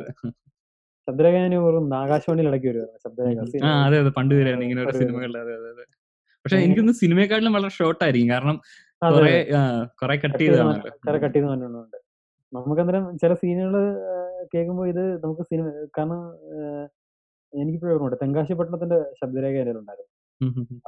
അപ്പം ആ സമയത്തും ശബ്ദരേഖ ഉണ്ടായിരുന്നോ? ആ ആ തെങ്കാശിപ്പട്ടണം സമയത്തുണ്ട്. തെങ്കാശിപ്പട്ടണം ഉണ്ടായിരുന്നല്ലേ? ഞാൻ ആ സമയം തന്നെ കഴിഞ്ഞു. കാരണം ഡിഗ്രിയും കാര്യങ്ങളൊക്കെ വന്നു. പിന്നെ അപ്പം ഞാൻ പറഞ്ഞത് പ്രിയദർശൻ പുള്ളിക്കാരന്റെ ഒരു നല്ല വർക്കാണ്. പുള്ളിക്കാരന്റെ ഒരു നമുക്ക് ഇഷ്ടപ്പെട്ട ഒരു സംവിധായകനാണ്. നമുക്ക് സിനിമയുടെ ടെക്നിക്കൽ വശങ്ങളും ഗുരു കാര്യങ്ങളൊക്കെ മനസ്സിലാക്കണമെന്നാണെങ്കിൽ പുള്ളിക്കാരന്റെ സിനിമകൾ കണ്ടു കഴിഞ്ഞാൽ പുള്ളിക്കാരന്റെ ആദ്യകാല സിനിമകൾ കണ്ടു കഴിഞ്ഞാൽ പുള്ളിക്കാരന്റെ അവസാന സിനിമകൾ കണ്ടു കഴിഞ്ഞാൽ സിനിമ ഫിലിം മേക്കിങ്ങിനകത്ത് കുറെ കൂടെ അപ്ഡേറ്റഡ് ആയിട്ട് പുള്ളി ചെയ്യുന്ന കുറെ കാര്യങ്ങളുണ്ട്. നമുക്കത് പഠിക്കാനും മനസ്സിലാക്കാനും പറ്റും. കുറിച്ച്. പ്രിയദർശന്റെ സിനിമകൾ പണ്ട് കാണുമ്പോൾ നമുക്ക് ഏറ്റവും കൂടുതൽ നമ്മൾ നോക്കുന്ന അതിന്റെ ഒരു സിനിമാറ്റോഗ്രാഫി അതായത് നല്ല ഭംഗിയായിരിക്കും പല പല സീനസ് സീൻസും. സീൻസും പിന്നെ അതെ. അതുപോലെ തന്നെ പാട്ടും അദ്ദേഹം വളരെ നല്ല രീതിയിൽ എടുക്കും. ഞാൻ കഴിഞ്ഞ ദിവസം ഏതാണ്ട് യൂട്യൂബിൽ ഉം അത്യാവശ്യം കുഴപ്പമില്ലാത്ത ഒരു പ്രിന്റ് ഉണ്ട്. കഴിഞ്ഞ ദിവസം കുറച്ച് ഒരു 2 ആഴ്ച മുമ്പ് അത് ജസ്റ്റ് ഒന്ന് കണ്ടിരുന്നു. അപ്പം അപ്പോഴാണ് ശ്രദ്ധിക്കുന്നത് എന്ത് രസമാണ് നമ്മൾ ടി വിയിൽ വരുമ്പോ പലപ്പോഴും അത്രയ്ക്ക് അങ്ങോട്ട്. തോന്നാറില്ല. ഇത് നല്ലൊരു നല്ലൊരു ക്വാളിറ്റി പ്രിന്റ് കാണുമ്പോഴത്തേക്കും നല്ല നന്നായിട്ട് എൻജോയ് ചെയ്യാൻ പറ്റും. കാരണം ഓരോ ഫ്രെയിമും മനോഹര ആ. സ്ഥലങ്ങളൊക്കെ എന്ത് രസമായിട്ടാണ് കാണിച്ചിരിക്കുന്നത്. അതുപോലെ തന്നെ നമ്മൾ തേന്മാൽക്കുമ്പത്തിൽ ഒരു കാര്യം ശ്രദ്ധിച്ചു കഴിഞ്ഞാൽ തേന്മാൽക്കുമ്പത്തിന്റെ ഒരു കഥയെന്ന് പറഞ്ഞാൽ കേരള ഒരു കർണാടക ബോർഡറിൽ ബോർഡറിലാണ്. കേരള കർണാടക ബോർഡറിലാണ് നടക്കുന്നത്. ശരിക്കും പറഞ്ഞാൽ അങ്ങനെ ഒരു കഥ കുറച്ച് മലയാളികൾ കുടിയേറിയ മലയാളികൾ സാധാരണ ഭാഷ സംസാരിക്കുന്നവരാണ് അതിന്റെ മെയിൻ ക്യാരക്ടേഴ്സ് എല്ലാം. പക്ഷെ ഈ ഒരു കഥ അദ്ദേഹം നമ്മളെ വിശ്വസിപ്പിക്കുന്ന ഒരു രീതിയുണ്ട്. അതായത് ഇവർ ഇവിടുന്ന് പോകുന്നു കർണാടക ബോർഡറിൽ ചെല്ലുന്നു. അവിടുത്തെ ഒരു കുഗ്രാമത്തിൽ കുഗ്രാമത്തിൽ പെട്ടുപോകുന്നു. അവിടുത്തെ ആളുകളുടെ അടുത്ത് പെട്ടുപോകുന്നു. പിന്നെ അവിടുന്ന് തിരിച്ചു വരുന്നു. ഈ കഥ ലോകത്തൊന്നും നടക്കാത്ത കഥകളായിരിക്കും പലപ്പോഴും പുള്ളിയുടെ സിനിമയിൽ. പക്ഷെ പുള്ളി നമ്മളെ അത് വിശ്വസിച്ചെടുപ്പിക്കുന്ന രീതിയുണ്ട്. ആദ്യമേ തന്നെ ആ ഒരു ഗ്രാമത്തിന്റെ വഴികളിൽ കൂടി ഇവർ രണ്ടുപേരും കച്ചവടത്തിന് അതായത് ഈ ഈ കളവണ്ടി പോകുന്നത് ഇവരുടെ ജീവിതത്തിന്റെ ഒരു ഇന്റെ പ്രധാനപ്പെട്ട ഭാഗമാണെന്നുള്ളത് ആദ്യമേ തന്നെ തെളിയിച്ചു വന്നിട്ട് പിന്നെ അവരുടെ വീട്ടിൽ വന്ന് വീട്ടിലെ കാര്യങ്ങളും പിന്നെ കഥകളും എല്ലാം മനസ്സിലാക്കിയിട്ട് ആ, പെട്ടെന്ന് അല്ലാതെ പെട്ടെന്ന് ഒരു ദിവസം ഇവർ ഈ കളവണ്ടിയിൽ ഒരു പെൺകുട്ടിയെ കയറ്റി പോകുന്നത് നമ്മളെ വിശ്വസിപ്പിക്കുന്നതിന് വേണ്ടി അല്ലെങ്കിൽ ഈ കഥ മറ്റുള്ളവർ വിശ്വസിപ്പിക്കുന്നതിന് വേണ്ടി പുള്ളിക്കാരൻ ചെയ്തിട്ടുള്ള ഒരുപാട് കാര്യങ്ങളുണ്ട്. അതിന്റെ പുള്ളിക്കാരന്റെ സിനിമയുടെ ബാക്ക്ഗ്രൗണ്ടുകൾ ശ്രദ്ധിച്ചാൽ മതി എപ്പോഴും. എപ്പോഴും സമ്മി കഥാപാത്രങ്ങൾ തമ്മിൽ ആ, അത് ഈ മൂന്ന് മൂന്നേട്ട സ്പീക്കർ വിളിക്കുന്നതിനകത്തുണ്ട് അതായത് പുള്ളിക്കാരന്റെ ആ, കഥ നടക്കുന്ന തെരുവിലോ അല്ലെങ്കിൽ ആ കഥ നടക്കുന്ന ലൊക്കേഷനിലെ സംഭാഷണങ്ങളൊക്കെ എപ്പോഴും ഇവർ ഇവരുടെ ഇടയിൽ കയറി വരും അതായത് അല്ലെങ്കിൽ അവിടുത്തെ ജീവിത രീതി എപ്പോഴും ആ ബാക്ക്ഗ്രൗണ്ടിൽ കാണിക്കും. തെന്മകൾ തെന്മകം ശ്രദ്ധിച്ചാൽ മതി. ഇവർ ആ ഉത്സവത്തിന് പോകുന്ന സമയത്ത് അവിടുത്തെ ആൾക്കാർ എന്താണ് അവരുടെ നിത്യജീവിതത്തിൽ ചെയ്തുകൊണ്ടിരിക്കുന്നത് അത് അവിടെ ആ. ജോലികളും കാര്യങ്ങളൊക്കെ. അപ്പൊ കറക്റ്റ് നമുക്ക് ആ ഒരു ലൊക്കേഷനിൽ വന്നിട്ടുള്ള ഒരു വെറുതെ ആളുകൾ നടന്നു പോകുന്നതല്ല. അതെ പിന്നെ ചായക്കട അങ്ങനെ കുറെ സംഗതികൾ ചായക്കട. നമുക്ക് വിശ്വസിപ്പിക്കാനായിട്ട് പുള്ളിക്കാരൻ ചെയ്ത ചെയ്തത്. അതൊരു ഒരു നമുക്കൊരു ശ്രദ്ധിക്കാൻ പറ്റുന്ന ഒരു വർക്കാണ് തേന്മാൽക്കുമ്പോൾ എന്ന് പറയുന്നത്. കോമഡി മാത്രമല്ല ഞാൻ പറഞ്ഞത്. ഫിലിം മേക്കിംഗ് കാര്യങ്ങളൊക്കെ. പ്രിയദർശൻ പ്രിയദർശന്റെ കാര്യം പറയുമ്പോൾ ഏറ്റവും കൂടുതൽ എനിക്ക് തോന്നുന്നു അദ്ദേഹത്തിന് വരുന്ന വിമർശനം ഈ ഇംഗ്ലീഷ് സിനിമകളിൽ നിന്നുള്ള കോപ്പി അടി അത് ഇംഗ്ലീഷ് സിനിമകളിൽ നിന്നുള്ള അത് പല സിനിമ എടുത്ത് നോക്കി കഴിഞ്ഞാലും കറക്റ്റ് ആ കഥ നമുക്ക് എവിടുന്നേലും റിലേറ്റ് തീർച്ചയായും. പക്ഷെ പക്ഷെ എനിക്കിതൊരു കംപ്ലൈന്റ് ആയിട്ട് തോന്നിയില്ല. കാരണം മറ്റൊന്നുമല്ല. നമ്മളിപ്പം ഏത് സിനിമയാണെങ്കിലും അദ്ദേഹം കോപ്പി അടിച്ച സിനിമയാണെങ്കിൽ പോലും നമുക്ക് രണ്ട് രീതിയിൽ എൻജോയ് ചെയ്യാം. ഇംഗ്ലീഷ് കണ്ടാലും നമുക്ക് എൻജോയ് ചെയ്യാം. പക്ഷെ മലയാളം ഒന്നുകൂടെ കണ്ടു കഴിഞ്ഞാൽ അതും നമ്മൾ എൻജോയ് ചെയ്യും. അത് ആ രീതിയിലാണ് അത് ചെയ്തിരിക്കുന്നത്. കാരണം മൊത്തത്തിൽ ഒരു മലയാള മലയാളികൾക്കരിച്ച് അങ്ങ് ഇടുകയാണ് പുള്ളി. അതെ അതെ. പുള്ളിയെ മലയാളികരിക്കുക മാത്രമല്ല പുള്ളി ഇവിടുന്ന് പിന്നെ ബോളിവുഡിൽ പോയ സമയത്ത് ഇതേ കഥകൾ തന്നെ പുള്ളി എടുത്ത് അതെ അതാണ്. അതും വ്യത്യസ്തമാണ്. കാരണം. പുള്ളിയുടെ ആദ്യത്തെ ഒന്നോ രണ്ട് പരാജയത്തിന് ശേഷം പുള്ളി മനസ്സിലാക്കിയ ഒരു കാര്യമാണ്. പുള്ളിക്കാരന് ഇങ്ങനെയുള്ള ചില കാര്യങ്ങൾ പുള്ളിക്കാരൻ പിന്നെ അവിടെ ഒരു ടീമിനെ ഉണ്ടാക്കി. ഈ കഥകളും കാര്യങ്ങളും എല്ലാം അവിടുത്തെ ജീവിത രീതിക്ക് അനുസരിച്ച് അവിടുത്തെ പല ചോദിച്ചു കഴിഞ്ഞാൽ ആ ഹേരാപേരി എന്ന് പറയുന്ന സിനിമയുണ്ട് അതാണ് ഞാൻ ഉദ്ദേശിച്ചത്. അതെ അതെ അതെ. നമ്മൾ നമ്മൾ കണ്ടത് മലയാളത്തിൽ നമ്മൾ എൻജോയ് ചെയ്ത അതേ സംഭവം ഹിന്ദിയിൽ അത് വേറെ വ്യത്യസ്തമായ രീതിയിൽ എന്നാ അത് സെയിം കഥ തന്നെ. അതെ. അതെ അപ്പം പുള്ളി അങ്ങനെയാണ്. ആ ഒരു കഥ പിന്നീട് വേറൊരു സ്ഥലത്തേക്ക് പ്ലേസ് ചെയ്യുന്ന സമയത്ത് അവിടുത്തെ ജീവിത രീതി പിന്നെ ഞാൻ പറഞ്ഞില്ല ഒരു കൺവിൻസിങ് ആയിട്ടുള്ള രീതിയിൽ പുള്ളി ആ കഥ പറയും. അതാണ് അതെ അതെ. പുള്ളിയുടെ ഒരു ഒരു വലിയ ഇത്. പിന്നെ ഈ അതുപോലെ ഈ ഒപ്പം സിനിമയ്ക്കകത്ത് ഉം, പ്രിയദർശൻ മൂലം ഒരു ഇന്റർവ്യൂവിൽ അവർ പറഞ്ഞതാണ്. ആ, സാധാരണ രണ്ടുപേരും തമ്മിൽ സംസാരിക്കുന്ന സമയത്ത് ആം, ഈ കഥാപാത്രത്തിന്റെ കണ്ണ് കാണത്തില്ല എന്നുള്ള ഒരു കൃത്യമായ ബോധത്തോടുകൂടിയാണ് പുള്ളി ക്യാമറ പലർക്കും പ്ലേസ് ചെയ്തിരിക്കുന്നത്. ഉം ക- രണ്ടുപേരും സംസാരിക്കുകയാണ് സിനിമയിൽ അത് ഷൂട്ട് ചെയ്യുന്ന സമയത്ത്. പരസ്പരം രണ്ടുപേരും കാണു കാ- കാണുന്നുണ്ട്. അപ്പം ഒരാളുടെ ബാക്ക്ഗ്രൗണ്ടിൽ നിന്ന് ആ, കഥ പറയുന്നതായിട്ടുള്ള ഷൂട്ടുകളെല്ലാം വെക്കും. അതായത് ഉം ഉം ഒരാ ഉം. കാണുന്ന ആൾക്ക് ഇവർ തമ്മിൽ ആക്ച്വലി ഒരു സ്ഥലത്ത് സംസാരിക്കണം തോന്നിപ്പിക്കുന്നതിനുള്ള ക്യാമറ ആംഗിളും കാര്യങ്ങളും എല്ലാം പ്ലേസ് ചെയ്യും. പക്ഷേ പുള്ളി അതിനകത്ത് കൃത്യമായിട്ട് ഈ ലാലേട്ടന്റെ കഥാപാത്രത്തിന്റെ സീൻസ് ഒക്കെ വരുന്ന സമയത്ത് പുള്ളിയുടെ ക്യാമറ ആംഗിൾ കാരണം പുള്ളിക്കാരന് കണ്ണ് കാണാൻ പറ്റത്തില്ലല്ലോ. പുള്ളിക്കാരന് കാഴ്ചയില്ല. പുള്ളിക്കാരന്റെ സൈഡിൽ നിന്നുള്ള ഷോട്ടുകളൊക്കെ മനഃപൂർവം ഒഴിവാക്കി എന്ന് ഒരു ഇന്റർവ്യൂ അപ്പൊ അത്രയും ആ കഥയും. കഥാപാത്രങ്ങളൊക്കെ മനസ്സിലാക്കിയാണ് ഡീറ്റെയിൽ ആയിട്ടാണ് പുള്ളി ചെയ്യുന്നത്. പുള്ളിയുടെ എല്ലാ സിനിമയും നമുക്ക് ചിലപ്പോൾ ചില സിനിമകൾ നമുക്ക് മോശം നമുക്ക് തോന്നും. പക്ഷെ എന്തായാലും ഓവറോൾ നമുക്ക് കാണുമ്പോൾ അതൊരു ഒരു ഭംഗിയായിട്ട് നമുക്ക് ഫീൽ ചെയ്യാറുണ്ട്. ഇനിയിപ്പം മരക്കാർ അത് വരാൻ പോവാണല്ലോ. അത് അതൊരു സംഭവമാണെന്ന് തോന്നുന്നു. ട്രെയിലർ കണ്ടിട്ട് നന്നായിട്ടുണ്ട് വളരെ. അടിപൊളിയായിട്ട്. കാണുന്നുണ്ട്. അതിനകത്തിലെ ഭാഷ ആഹ് എന്ന പറ്റി ഒരു ചെറിയ വിമർശനം വന്നിട്ടുണ്ടായിരുന്നു. പക്ഷെ നമുക്കറിയില്ല പക്ഷെ നമുക്ക് മനസ്സിലാവണമെന്നുണ്ടെങ്കിൽ അന്നത്തെ കാലത്തെ അന്ന് കഴിഞ്ഞ ഇന്റർവ്യൂ പറഞ്ഞില്ല അപ്പോകാലിപ്റ്റോ കണ്ടതെന്ന് പറഞ്ഞാൽ നമുക്ക് മലയാളത്തിൽ ചിലപ്പോൾ അത് ചെയ്യാൻ പറ്റിയ തരത്തില്ല അന്നത്തെ കാലത്തെ ഭാഷയൊക്കെ എടുത്ത് സംഭവം തന്നെയായിരുന്നു പടം. ഉം. ഉം അത് അത് ഇവിടെ ആയതുകൊണ്ട് എനിക്ക് തോന്നുന്നത് സംഭവം ഹിറ്റായി കാരണം ആ ഭാഷ കാരണം നമ്മൾ കൂടുതൽ സമയം നമ്മുടെ കണ്ണ് പോകുന്നത് താഴോട്ടാ. അതിന്റെ ഡയലോഗ്സ് പോകുന്നത്. പക്ഷെ അതൊരു സംഭവമാണ്. അതൊരു എന്റെ വേറെ പേഴ്സണൽ ഫേവറേറ്റ് ഡയറക്ടറാണ് മെൽ ഗിബ്സൺ എന്ന് പറയുന്നത്. തീർച്ചയായും. മെൽ ഗിബ്സൺ എന്റെ ഒരു. രക്ഷയില്ല ഒരു രക്ഷയില്ല. പ്രത്യേകിച്ച് എനിക്ക് മെൽ ഗിബ്സന്റെ തന്നെ എനിക്ക് ഏറ്റവും ഫേവറേറ്റ് അപ്പോക്കാലിപ്റ്റോ ആണ് മെൽ ഗിബ്സന്റെ ഏറ്റവും അവസാനത്തെ സിനിമ ഉണ്ടായിരുന്നല്ലോ. ഹാക്സോ റിഡ്ജ് ആണ്? തന്നെ. ആ, അതും ഞാൻ കിളി പോയി കിളി പോയി. രക്ഷയില്ല സിനിമ. പുള്ളി ഒരു രക്ഷയില്ല. പുള്ളി ഒരു ആക്ടർ എന്നുള്ള നിലയിൽ അടിപൊളിയാണ്. പുള്ളി പേഴ്സണൽ ലൈഫിൽ എന്തൊക്കെ പ്രശ്നങ്ങളൊക്കെ ഉണ്ടെന്ന് തോന്നുന്നു. പക്ഷേ ഡയറക്ഷൻ ഒരു രക്ഷയില്ല. പിന്നെ അദ്ദേഹത്തിന്റെ പാട്രിയോട്ട് പിന്നെ ബ്രേവ് ഹാർട്ട് ബ്രേവ് ഹാർട്ട് അതെ അതെ അതെ. പിന്നെ കുറെ സിനിമകളുണ്ട് പുള്ളിയുടെ. പുള്ളി അഭിനയിച്ച സിനിമകളും ഉണ്ട്. പക്ഷെ പുള്ളി പുള്ളി ഞാൻ പറയാൻ അതുപോലെ ഞാൻ പറയാൻ വന്ന ഒരാളാണ് നമ്മുടെ ക്ലിൻഡി ഈസ്റ്റ്വുഡും ഞാൻ പറയാൻ ഇവിടെ പറയാൻ വന്നിരുന്ന ഒരാളാണ്. ഈ ക്ലിൻഡ് ഈസ്റ്റ്വുഡിന്റെ പ്രത്യേകത എന്ന് വെച്ച് കഴിഞ്ഞാൽ ഞാൻ ഈ പുള്ളിയുടെ സിനിമകൾ പുള്ളി വളരെ സിം പുള്ളി കണ്ടു കഴിഞ്ഞാൽ വളരെ സിമ്പിളാണ് തോന്നും. സംഭവം സ- സിനിമ വളരെ സിമ്പിളായിരിക്കും കഥയും കാര്യങ്ങളൊക്കെ വളരെ സിമ്പിൾ ആയിരിക്കും. പുള്ളിയുടെ ഏറ്റവും അവസാനം കുറച്ചു മോളും പറയും ഒരു സിനിമ ഉണ്ട് മ്യൂൾ എന്ന് പറഞ്ഞ മ്യൂൾ മ്യൂൾ അതെ. മ്യൂൾ അത് ഞാൻ ഇവിടെ തിയേറ്ററിൽ പോയി കണ്ട നല്ല സിനിമ സിനിമയാണ് നല്ല സിനിമ. എനിക്ക് അന്ന് മനസ്സിലായത്. പുള്ളിക്ക് പുള്ളിയുടേതായിട്ടുള്ള ഒരു ഓഡിയൻസ് ഉണ്ട് ഇവിടെ. ഉം. ആ, ക്ലിന്റ് ഈസ്റ്റ്വുഡ് അത് പുള്ളി ഇത് അദ്ദേഹത്തിന് ഇപ്പൊ തൊണ്ണൂറ് വയസ്സുണ്ട്. അത് അടുത്ത ആ സിനിമ ഡയറക്ട് ചെയ്യാൻ പോവാണ് അടുത്ത സിനിമ. അത് ഡയറക്ട് ചെയ്ത് കഴിഞ്ഞെന്ന് തോന്നുന്നു എനിക്കറിയില്ല. പക്ഷെ പുതിയ സിനിമ വരുന്നുണ്ട്. പുള്ളി ആക്ടർ ആക്ടർ ആൻഡ് ഡയറക്ടർ തൊണ്ണൂറാമത്തെ വയസ്സിൽ എത്ര പേര് ചെയ്യുന്നത്.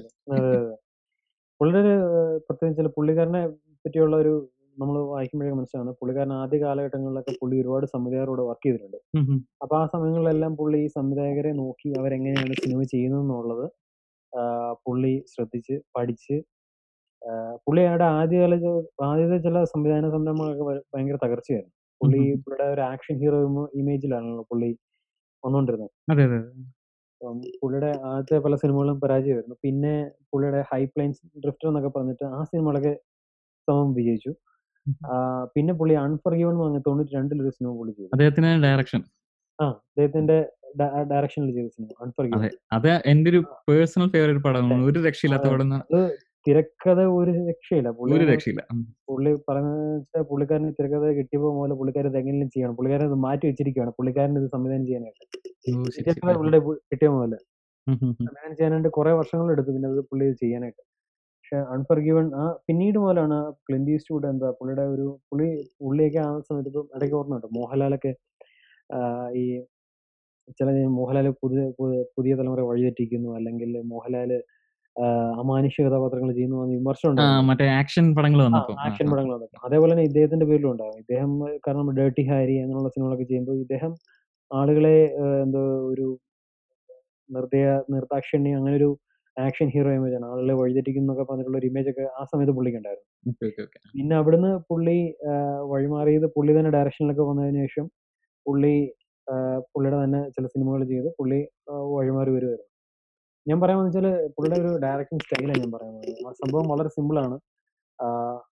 പുള്ളിയുടെ ഷൂട്ടിംഗ് സെറ്റും ഇതുപോലെ തന്നെ വളരെ സിമ്പിൾ ആയിരിക്കും. പുള്ളി ഭയങ്കര ക്വയറ്റ് ആയിരിക്കും. പുള്ളി അധികം സൗണ്ടും കാര്യങ്ങളും ഉണ്ടാകത്തില്ല. പുള്ളി ആക്ടേഴ്സിന് അടുത്ത് വന്നിട്ട് അവരെ പെർഫോം ചെയ്യാൻ അനുവദിക്കും. അവരോട് പെർഫോം ചെയ്യാൻ പറയും.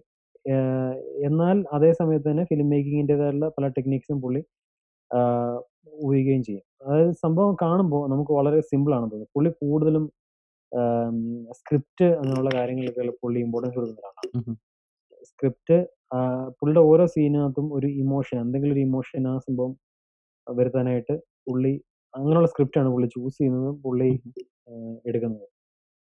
അദ്ദേഹത്തിന്റെ സിനിമ ഗ്രാൻഡ് ടൊറീനോ അത് അതെ, അടിപൊളി സിനിമ അതും അടിപൊളി സിനിമ ഞാനും ആദ്യം കണ്ടിട്ട് ഈ കഥ എങ്ങോട്ടാ പോകുന്നു ആ ശരി വളരെ സ്ലോ ആണ്. അത് അത് അത് ക്ഷമയോട് കൂടി കാണണം എല്ലാ സിനിമ. എന്നാലേ എന്നാലേ അതിന്റെ അവസാനത്തെ പഞ്ച് മനസ്സിലാത്തുള്ളൂ അത് എനിക്ക് ഗ്രാൻഡ് ടുറീനോയും അൺഫോർഗിയോണും തമ്മിൽ ചെറിയ സാമ്യം എന്നല്ല അതിന്റെ ആ പോക്ക് അതിന്റെ ഒഴുക്ക് ഏകദേശം സിമിലർ ആണ്. ഒരു അതെ അതെ. പ- വന്നിട്ട് അവസാനത്തേക്ക് ഒരു എക്സ്പ്ലോഷൻ ആണ്. അൺഫർഗീവന്റെ ഒരു അൺഫർഗീവനകത്ത് ആ തിരക്കഥ അത്രയും നേരവും ഈ പുള്ളിക്കാരനെ ഒന്നും ചെയ്യാൻ കഴിയില്ലാത്ത അല്ല ഒരു കുതിരയുടെ. കുതിര പോലും ചെയ്യും അതാണ് എന്ന് പറഞ്ഞു വന്നിട്ട് നമ്മൾ എക്സ്പെക്ട് ചെയ്യും നമ്മളെ ഞെട്ടിക്കുകയാണ് അവിടെ അതെ അതെ. എന്നിട്ട് ഒരു പകുതി കഴിയുമ്പോൾ മുതൽ ഒരു പകുതി കഴിയുമ്പോൾ മുതൽ ഈ പുള്ളിക്കാരൻ നമ്മൾ വിചാരിച്ചിരുന്ന ആളല്ല. ഈ പുള്ളിക്കാരൻ ഒരു. സമാധാനം നമ്മുടെ എന്താ പറയാ ശരിക്കും പറഞ്ഞാൽ അതിനകത്ത് ഈ പുള്ളിക്കാരന്റെ ഫ്ലാഷ് ബാക്ക് സീൻസ് ഇല്ല? ശ്രദ്ധിച്ചാൽ മതി. ഈ പുള്ളിക്കാരൻ വലിയ സംഭവമാണെന്ന് സാധാരണ എല്ലാവരും ചെയ്യുന്നത് വെച്ച് കഴിഞ്ഞാൽ ഈ പുള്ളിക്കാരൻ വലിയ സംഭവമാണെന്ന് കാണിക്കാൻ വേണ്ടി ഫ്ലാഷ് ബാക്കിലേക്ക് പോവുകയാണ്. ഇത് ഫ്ലാഷ് ബാക്ക് സീൻസും ഇല്ല. കഥയ്ക്ക് ആ കഥ കറക്റ്റ് പ്രോഗ്രസ് ചെയ്യുമ്പോൾ മറ്റുള്ളവരുടെ റിയാക്ഷനിൽ നിന്നാണ് ഇയാൾ ഒരു വലിയ സംഭവമാണ് നമ്മൾ അറിയുന്നത്. അതും ഒരു ഒരു ഒരു ഒരു പ്രത്യേകിച്ച് തിരിച്ചറിയേണ്ട ഒരു സ്റ്റൈലാണ്. അപ്പൊ ഇവർ ഇയാൾ ഒരു കാലത്ത് ഭാര്യയെയും സ്ത്രീകളെയും കുട്ടികളെയും കൊല്ലാൻ പോലും മടിയില്ലാത്തൊരു ക്രൂരനായിരുന്നു ഏഹ് എന്നുള്ളത് ഡയലോഗിൽ കൂടെ മനസ്സിലാക്കി തന്നിട്ട് പിന്നെ അവസാനം ഈ മോർഗൻ ഫ്രീമാന്റെ കഥാപാത്രം മരിച്ച അതിനോട് പകരം ചോദിക്കാൻ വേണ്ടി ഇയാൾ ചെല്ലുമ്പോഴാണ് ശരിക്കും പറഞ്ഞാൽ അതെ അതെ. അതെ അതെ. മോർഗൻ ഫ്രീമാനെ പോലെ ഒരു ആളെ തന്നെ അതിനകത്ത് നിഷ്പ്രഭമാക്കുന്ന ടൈപ്പ് ഒരു ക്യാരക്ടർ ആയി അതെ.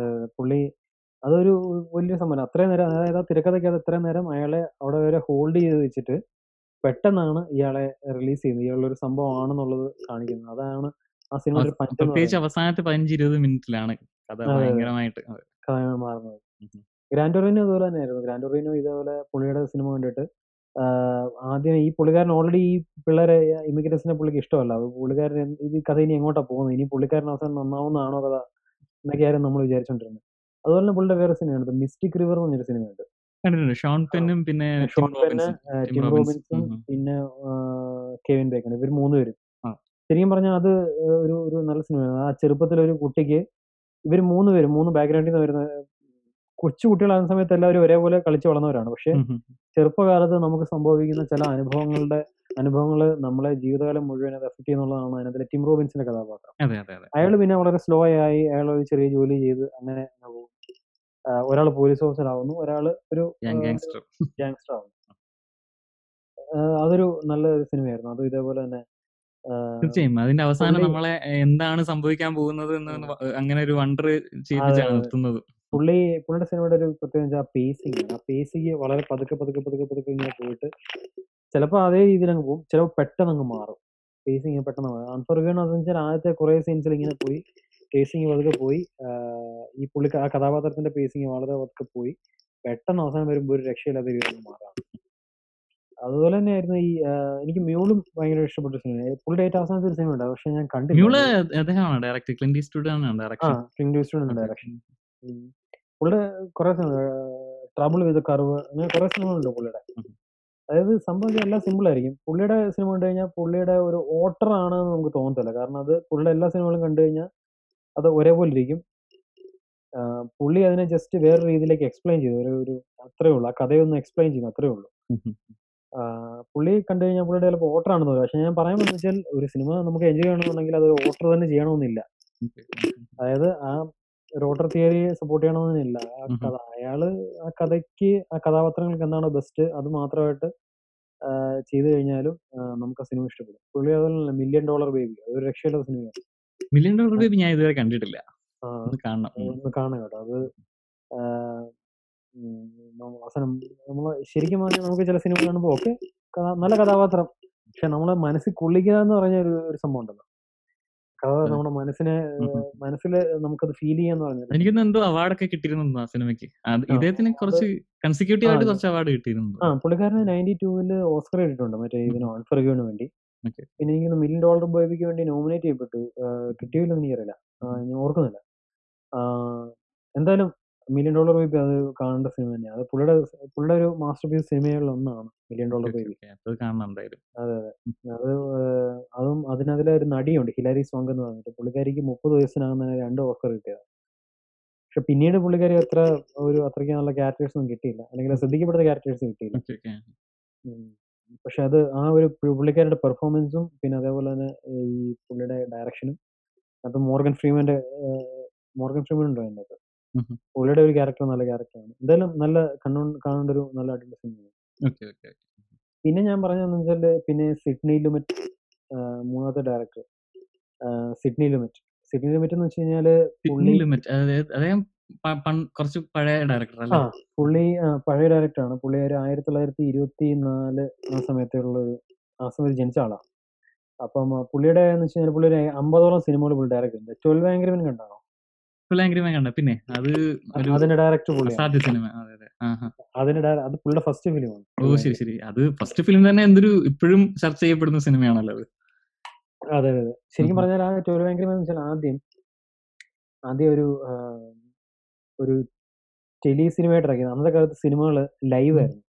അതായത് ഒരു മണിക്കൂർ ഡ്യൂറേഷൻ ഉള്ള സിനിമയായിരിക്കും. ആ സിനിമകൾ അവർ ലൈവായിട്ടായിരിക്കും ഷൂട്ട് ചെയ്യുന്നത് ലൈവായിട്ടായിരിക്കും എയർ ചെയ്യുന്നത്. ശരി ശരി ശരി ശരി. അത് നാടകം പോലെ തന്നെ ആ നാടകം പോലെ തന്നെ കറക്റ്റ് റിഹേഴ്സ് ചെയ്ത് കറക്റ്റ് കറക്റ്റ് ഇന്ന ബ്രേക്ക് കഴിയുമ്പോൾ ഇന്ന ക്യാമറ ആയിരിക്കും ഓൺ ആവുന്നത്. അപ്പൊ ഇന്ന ആക്ടർ ആയിരിക്കണം ഡയലോഗ് പറയണ്ടെന്നുള്ളതെല്ലാം നേരത്തെ പ്ലാൻ ചെയ്തിട്ട്. കറക്റ്റ് ലൈവിൽ ചെയ്ത സിനിമയാണ് അപ്പൊ പിന്നെ എഡിറ്റിങ്ങിന്റെ പ്രശ്നം വരാതിരിക്കാൻ വേണ്ടിയാണ് പക്ഷെ അത് ശ്രദ്ധിക്കേണ്ടതാണ് കാരണം ആരായാലും ഒരാൾ മിസ്റ്റേക്ക് കാണിച്ചു കഴിഞ്ഞാൽ പിന്നെ. അപ്പം അപ്പൊ അതിനുശേഷം ആ സിനിമ അതിന്റെ ടി വി അതിന്റെ ഫിലിം അഡാപ്റ്റേഷൻ ആയിരുന്നു ട്വൽവ് ആംഗ്രി മെൻ. പുള്ളി ചെറുപ്പം മുതലേ നാടകങ്ങളിലൊക്കെ ചെറുപ്പം മുതൽ അച്ഛന്റെ പുള്ളിയുടെ അച്ഛൻ നാടക നടനായിരുന്നു അപ്പൊ ചെറുപ്പം മുതലേ നാടകങ്ങളിലൊക്കെ വളർന്നു പിന്നെ ടെലിവിഷൻ സീരിയലുകളൊക്കെ ഡയറക്റ്റ് ചെയ്ത് വന്നിട്ടുള്ള ആളാണ് അപ്പൊ പുള്ളിക്ക് ഈ ക്യാമറ അല്ലെങ്കിൽ ക്യാമറ ആംഗിൾസ് ഈ ഫിലിം ഈ സിനിമ ഒരു കഥ പറയുമ്പോൾ ഇതിന്റെ ടെക്നിക്കലായിട്ട് എങ്ങനെ യൂസ് ചെയ്യണം എന്നുള്ളത് പുള്ളിക്ക് നന്നായിട്ട് അറിയാവുന്ന ഒരു ഡയറക്ടർ കാരണം എന്റെ പേഴ്സണൽ ഫേവറേറ്റ് അങ്ങനെ എനിക്ക് ആണ് ആദ്യം കാണുന്നത്.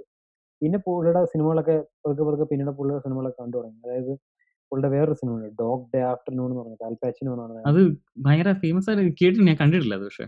ഡോഗ് ഡേ ആഫ്റ്റർനൂൺ അതൊന്ന് കാണും കേട്ടോ. അതും പുള്ളി എന്ന് വെച്ച് കഴിഞ്ഞാൽ പുള്ളി ഒരു സിനിമ ചെയ്യുന്നതിന് മുമ്പ് പുള്ളി എക്സ്റ്റൻസീവ് ആയിട്ട് രണ്ട് മൂന്ന് ആഴ്ച റിഹേഴ്സൽ ചെയ്യും. ഏത് നടനായാലും ശരി വരുന്നതിന് മുമ്പ് എല്ലാ നടന്മാരും ഒരുമിച്ച് ഇരുന്നിട്ട് ഒരു റിഹേഴ്സൽ ഉണ്ടാവും ഒരുമിച്ച് ഒരു ടേബിൾ ചുറ്റിരുന്ന് ആദ്യം സ്ക്രിപ്റ്റ് വായിക്കും. പിന്നെ അതൊരു റിഹേഴ്സൽ വേണമെന്നുള്ളത് പുള്ളിക്ക് ഭയങ്കര നിർബന്ധമുള്ളൊരു കാര്യമായിരുന്നു പുള്ളിയുടെ യൂട്യൂബ് നോക്കിയാൽ മതി. പുള്ളിയുടെ ചില സിനിമകളുടെ റിഹേഴ്സലൊക്കെ അന്ന് അവർ ഒരു വീഡിയോ ചെയ്തിട്ട്.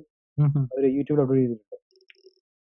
അപ്പം പുള്ളി ട്വൽവ് ആംഗ്രിമിൻ അതുപോലെ Dog Day Afternoon Network Serpico അങ്ങനെ പുള്ളി കുറെ സിനിമയുണ്ട് ഈ ഡോഗ് ഡേ ആഫ്റ്റർനൂൺ ഒന്ന് കാണേണ്ട സിനിമയുണ്ട് അതായത് ഒരു ബാങ്ക് കൊള്ളയടിക്കാനായിട്ട് മൂന്ന് പേര് കൊള്ളയടിക്കാനായിട്ട് പെട്ടെന്ന് എനിക്ക് കാണാനുള്ള. അല്ല. പെട്ടെന്ന് ഇതിലൊരാൾ പെട്ടെന്ന് തന്നെ കയറി വന്നപ്പോൾ ഞാൻ പറഞ്ഞു എനിക്ക് പേടിയാന്ന് പറഞ്ഞ് ഇറങ്ങി പോകുന്നു ബാക്കി ഇനി ബാക്കി ഇനി അപ്പം അവിടെ ആ കഥ പിന്നെ ഡെവലപ്പ് ചെയ്യുന്നു. അവർ വരുന്നതും പിന്നെ നല്ലൊരു നല്ല നല്ല സിനിമ ഡോക്ടർ ആഫ്റ്റർനൂൺ നല്ലൊരു. പീസ് ഓഫ് ഒരു ഫിലിം മേക്കിംഗ് ആണ് ഡോക്ടർ ആഫ്റ്റർനൂൺ പറഞ്ഞത്. പിന്നെ അതുപോലെ തന്നെ പുള്ളിയുടെ സിനിമയാണ് നെറ്റ്വർക്ക് എന്ന് പറഞ്ഞിട്ട്. പക്ഷെ. നെറ്റ്വർക്ക് നമുക്ക് എന്താ പറയാ നമ്മുടെയൊക്കെ ഒരു തലമുറയിൽ നമുക്കത് എങ്ങനെ മനസ്സിലാക്കുന്നില്ല അന്നത്തെ കാലഘട്ടങ്ങളിൽ ഈ സിനിമ ഈ നെറ്റ്വർക്കിലൊക്കെ ഭയങ്കര പ്രഷറാണ്. അതായത് ഇവർ ഒരുപാട് പൈസ ഇൻവെസ്റ്റ് ചെയ്തിട്ടാണല്ലോ ഈ ടി വിയും സംഭവങ്ങളൊക്കെ. നെറ്റ്വർക്ക് അതാണ് നെറ്റ്വർക്ക് ഉദ്ദേശിക്കുന്നത്. ഈ ടെലിവിഷൻ ഇൻഡസ്ട്രിയിലെ ടെലിവിഷനുകളും കാര്യങ്ങളുമാണ്. ഓക്കെ അന്നത്തെ കാലത്ത് ഒരുപാട് പൈസ ഇൻവെസ്റ്റ് ചെയ്തിട്ടാണ് ഇവർ ചെയ്യുന്നത്. അപ്പം എപ്പോഴും അവരുടെ പ്രോഗ്രാം അവരുടെ ഹിറ്റ് ചാർട്ടിൽ വന്നില്ലെങ്കിൽ അവരുടെ വാല്യൂ ഇല്ല. അപ്പോൾ അതിനുവേണ്ടി നടക്കുന്ന രാഷ്ട്രീയവും കാര്യങ്ങളും അതിനകത്തിലെ പൊളിറ്റിക്സും എല്ലാം ആണ് നെറ്റ്വർക്ക് എന്ന് പറയുന്നത്. പിന്നെ പുള്ളിയുടെ സിനിമ ഉണ്ട് Murder on the Orient Express എന്ന് പറഞ്ഞിട്ട്. അത് ഫേമസ് സിനിമയാണല്ലോ. അത് അതിന്റെ അതിന്റെ ഒരു അഡാപ്റ്റേഷൻ അല്ലേ? ഇപ്പൊ അടുത്തിടക്ക് ഇറങ്ങിയ അടുത്തിടക്ക് വന്നു. അതായത് അത് ഞാൻ പുതിയ പടം ഞാൻ കണ്ടിരുന്നു. പഴയത് കണ്ടിട്ടില്ല. പഴയത് പഴയത് കാണണം എന്നെ സംബന്ധിച്ച് കഴിഞ്ഞാൽ ഞാനതാ പറയാൻ കാരണം വെച്ചാൽ അതൊരു ശരിക്കും പറഞ്ഞാൽ അഗത ക്രിസ്റ്റിയുടെ ഒരു നോവലാണ്. Murder on the Orient Express എന്ന് പറയുന്നത്. ഈ നോവലിൽ പുള്ളി ഞാൻ ഈ രണ്ട് സിനിമയും കണ്ടപ്പം എനിക്ക് ശരിക്കും പറഞ്ഞാൽ ഇഷ്ടപ്പെടുന്ന ആദ്യത്തെ സിനിമയാണ് കാരണം നമുക്ക് ചില സിനിമകൾ കാണുമ്പോൾ നമ്മൾ നമുക്ക് ഇത് ഇത് എന്താ പറയാ ഇത് ആരാണ് ചെയ്യുന്നുള്ളൊരു ക്യൂരിയോസിറ്റി നമുക്ക് ബിൽഡപ്പ് രാജേഷ് പുതിയ സിനിമ കണ്ടപ്പം ഇത് ആരാണ് ചെയ്തതെന്നുണ്ടാവും. അപ്പം പക്ഷെ ആദ്യത്തെ സിനിമ കാണുമ്പോൾ എനിക്ക് ആദ്യത്തെ സിനിമ കാണുമ്പോൾ എക്സൈറ്റ്മെന്റ് ആണ് കാരണം വെച്ചാൽ ഈ നോവൽ തുടങ്ങുന്നത് ജസ്റ്റ് ഇതേപോലെ തന്നെ. രണ്ടാമത്തെ രണ്ടാമത്തെ സിനിമ തുടങ്ങുന്ന പോലെ തന്നെയാണ് എനിക്ക് ഈ നോവൽ തുടങ്ങുന്നത്. അതാണ് ഈ നോവൽ തുടങ്ങുന്നത് ഈ ഈ ഈ ഡിക്റ്റേറ്റീവിനെ ബേസ് ചെയ്തിട്ടാണ് ഈ നോവൽ തുടങ്ങുന്നത്. ഡിക്റ്റേറ്റീവ് ഒരു സ്ഥലത്ത് നിന്ന് വരുന്നു. ഡിക്റ്റേറ്റീവിനെ ഫോളോ ചെയ്തിട്ടാണ് കഥ പോകുന്നത്. ഡിക്റ്റേറ്റീവ് ഒരു ട്രെയിനിൽ കയറുന്നു. പിന്നെ എന്ത് സംഭവിക്കും പക്ഷേ Murder on the Orient Express എന്ന് പറഞ്ഞാൽ അതിനകത്ത് അതായത് ഈ ബാക്കി നോവലിലാണെങ്കിലും ശരി രണ്ടാമത്തെ സിനിമയിലാണെങ്കിലും ഈ കഥാപാത്രത്തിനാണ് ഇമ്പോർട്ടൻസ് കൊടുത്തിരിക്കുന്നത്. കഥാപാത്രത്തിന്റെ സൈഡിൽ നിന്നാണ് കഥ തുടങ്ങിയിരിക്കുന്നത്. പക്ഷെ മറ്റേ സിനിമയ്ക്കകത്ത് ആദ്യത്തെ സിനിമയ്ക്കകത്ത് ഈ കഥയ്ക്കാണ് ഇമ്പോർട്ടൻസ് കൊടുത്തിരിക്കുന്നത്. അതായത് അതായത് ഈ പെൺകുട്ടി ആഹ്, ഒരു ഒരു കാലഘട്ടത്തിൽ ഒരു വലിയ ഒരു വലിയൊരു പെൺകുട്ടി തട്ടിക്കൊണ്ടു പോകപ്പെടുന്നു പെൺകുട്ടി മരിക്കുന്നു. അതിന്റെ ഒരു വലിയൊരു ന്യൂസ് റീൽ. ആ കാലഘട്ടത്തിലെ പത്രങ്ങൾ വരുന്നു.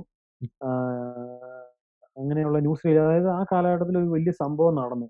എന്നിങ്ങനെ ജസ്റ്റ് കാണിക്കണം. ഒരു കുടുംബത്തിൽ ഇത്രയും പേരും മരിക്കുന്നു.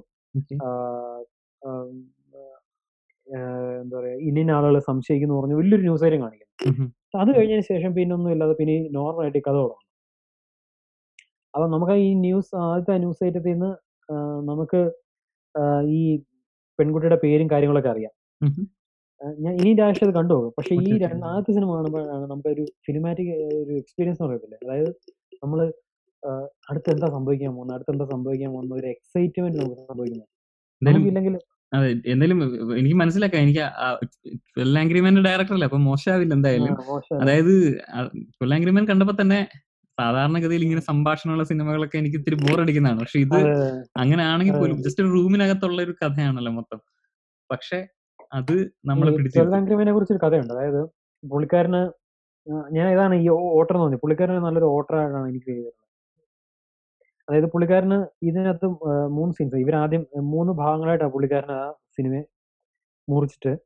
ആദ്യം ഇവരെല്ലാരും കയറി വരുന്നു കയറി വരുന്ന സമയത്ത് പുള്ളി കറക്റ്റ് ആയിട്ട് ഉപയോഗിച്ച ക്യാമറ ക്യാമറകൾ ക്യാമറ ആംഗിൾ ക്യാമറയുടെ ലെൻസ്. അത് കഴിഞ്ഞ് ഈ കഥാപാത്രങ്ങൾ തമ്മിൽ സംസാരിക്കുന്നു ഇവർ തമ്മിൽ ടെൻഷനും പ്രശ്നങ്ങളൊക്കെ വരുന്ന സമയത്ത് പുള്ളി ആ കറക്റ്റ് ക്യാമറയുടെ ലെൻസിങ്ങും കാര്യങ്ങളൊക്കെ മാറ്റുന്നുണ്ട് അതായത് ഇവർ തമ്മിൽ ഒരു ഫ്രിക്ഷൻ വരുന്നു. ഇവരൊരു മുറിക്കകത്ത്. അടച്ചിട്ട് ഒരു മുറിക്കകത്ത് നല്ല ചൂടുള്ള ഒരു സമയത്ത്. കറങ്ങാത്ത അന്തരീക്ഷത്തിലാണ് ഇവരും സംസാരിക്കുന്നത്. അപ്പം ഇത് പ്രേക്ഷകർക്ക് ഫീൽ ചെയ്യാനായിട്ട് ഇവരുടെ സംസാരം മുറുകും തോറും ഈ മുറിയുടെ സ്പേസ് കുറഞ്ഞു വരുന്നതായിട്ട് അതായത് ഇവർ ചെറിയ ഒരു മുറിക്കകത്ത് വരുന്നതായിട്ട് ഒരു ഫീലിംഗ് വരുന്നതായിട്ട് പുള്ളി ക്യാമറയുടെ പ്ലേസിങ് അങ്ങനെ മാറ്റുന്നുണ്ട്.